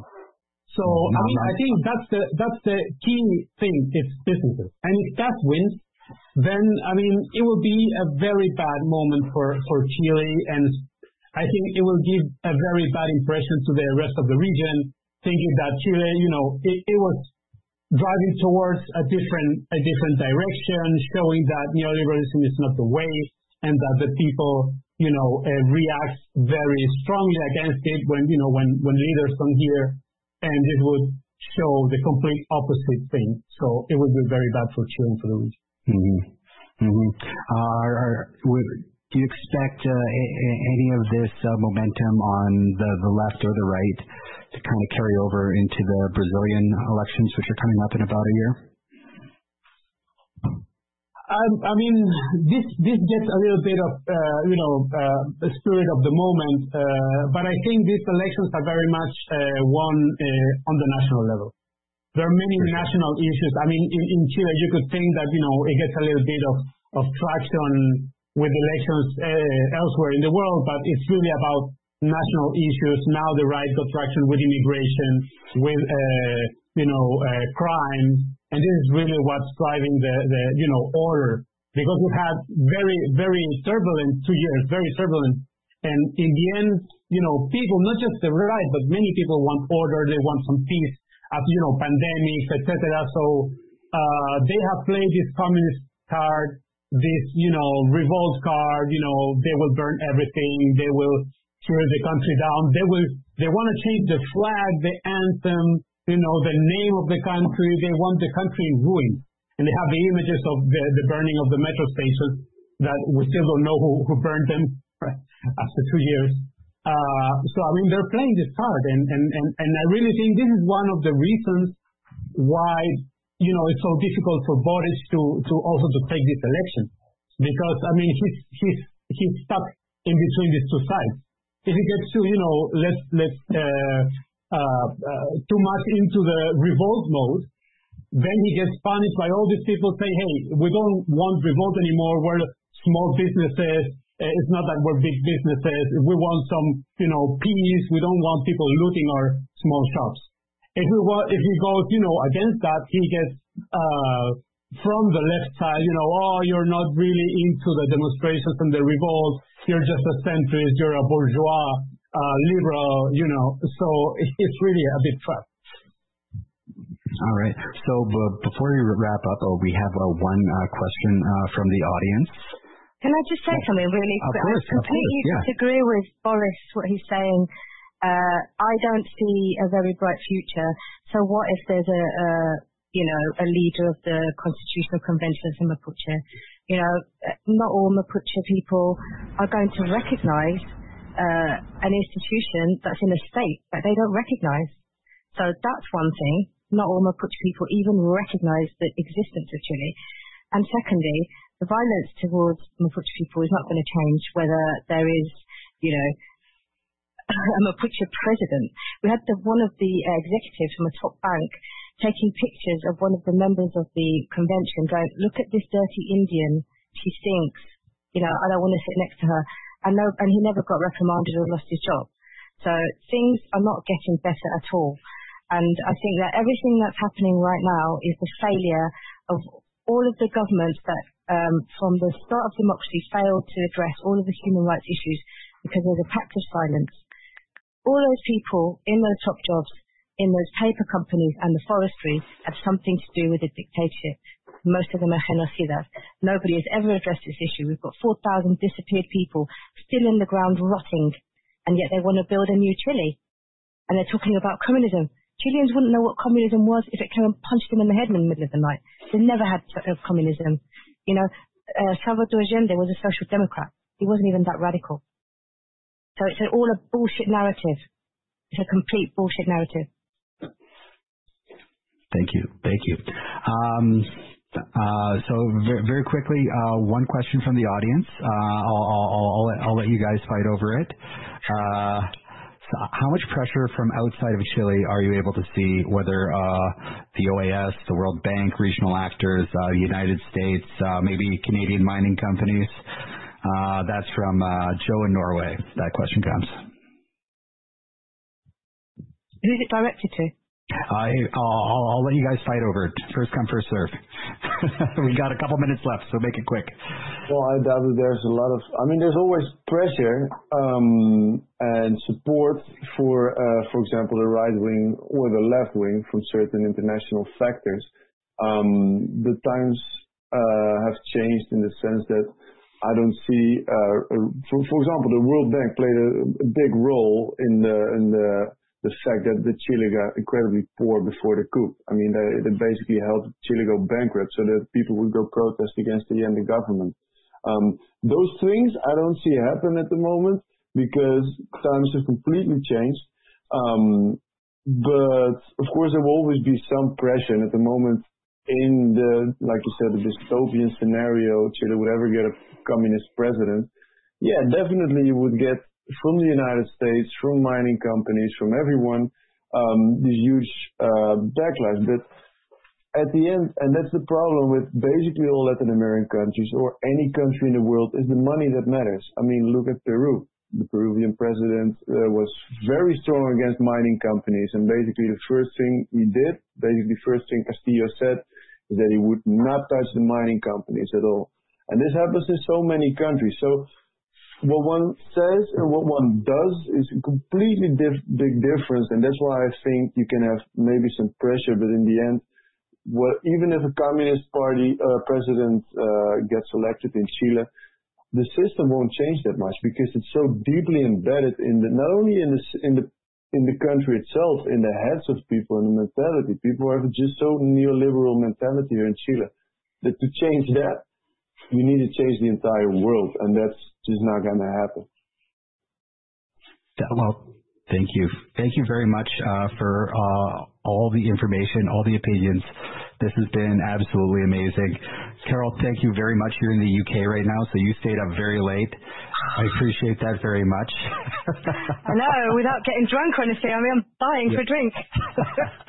so you you can follow uh, uh, Carol at uh, Chile Dissident on Twitter. Uh, check out uh, the Chile Solidarity Solidarity Network online. Uh, Boris Va- van der Spek, uh, you can follow him at Boris van der Spek on Twitter. Check out uh, Chile Today at uh, www.chiletoday.cl and. Uh, Aldo Madariaga, thank you so much for coming by. I would love to talk to you about your book sometime, but I'm going to read it first. um, I, I think you talked about that on the dig, though, didn't you? Yeah. So check check out the the the Dig podcast from from Jacobin uh, to hear Aldo talk about his book because we're not going to do it tonight. Uh, you can follow him at Aldo Madariaga uh, on Twitter. Thank you guys so much. This has been a pleasure. Thank you all for doing this. Howie Klein is about to join us. I just wanted to thank everybody. And Davey Mammal, you are amazing. I got great response to you. You're you're fantastic. And I want to thank all the guests. And I'm, I, once again, I'm sorry for keeping you waiting. We had uh, we were running behind schedule. I know Carol is in London, England, so I'm sorry about that. Who who was that Judd guy anyway? Judd Apatow. It's a director. Who's that? It's a director. Oh, okay. Okay. Thank you, everybody. Thank you, everyone. Fantastic. Thanks for the invite. It's been a Thank you. Please come back. Please come back. Definitely. You invite us. You're invited. Let, let us now go to Los Angeles where Howie Klein is standing by. Howie Klein writes Down with Tyranny, which everybody should go to, downwithtyranny.com. He's also the founder and treasurer of the Blue America PAC, which raises money for progressive and more and more socialist candidates. Hello, Howie. Hi, how you doing, Dave?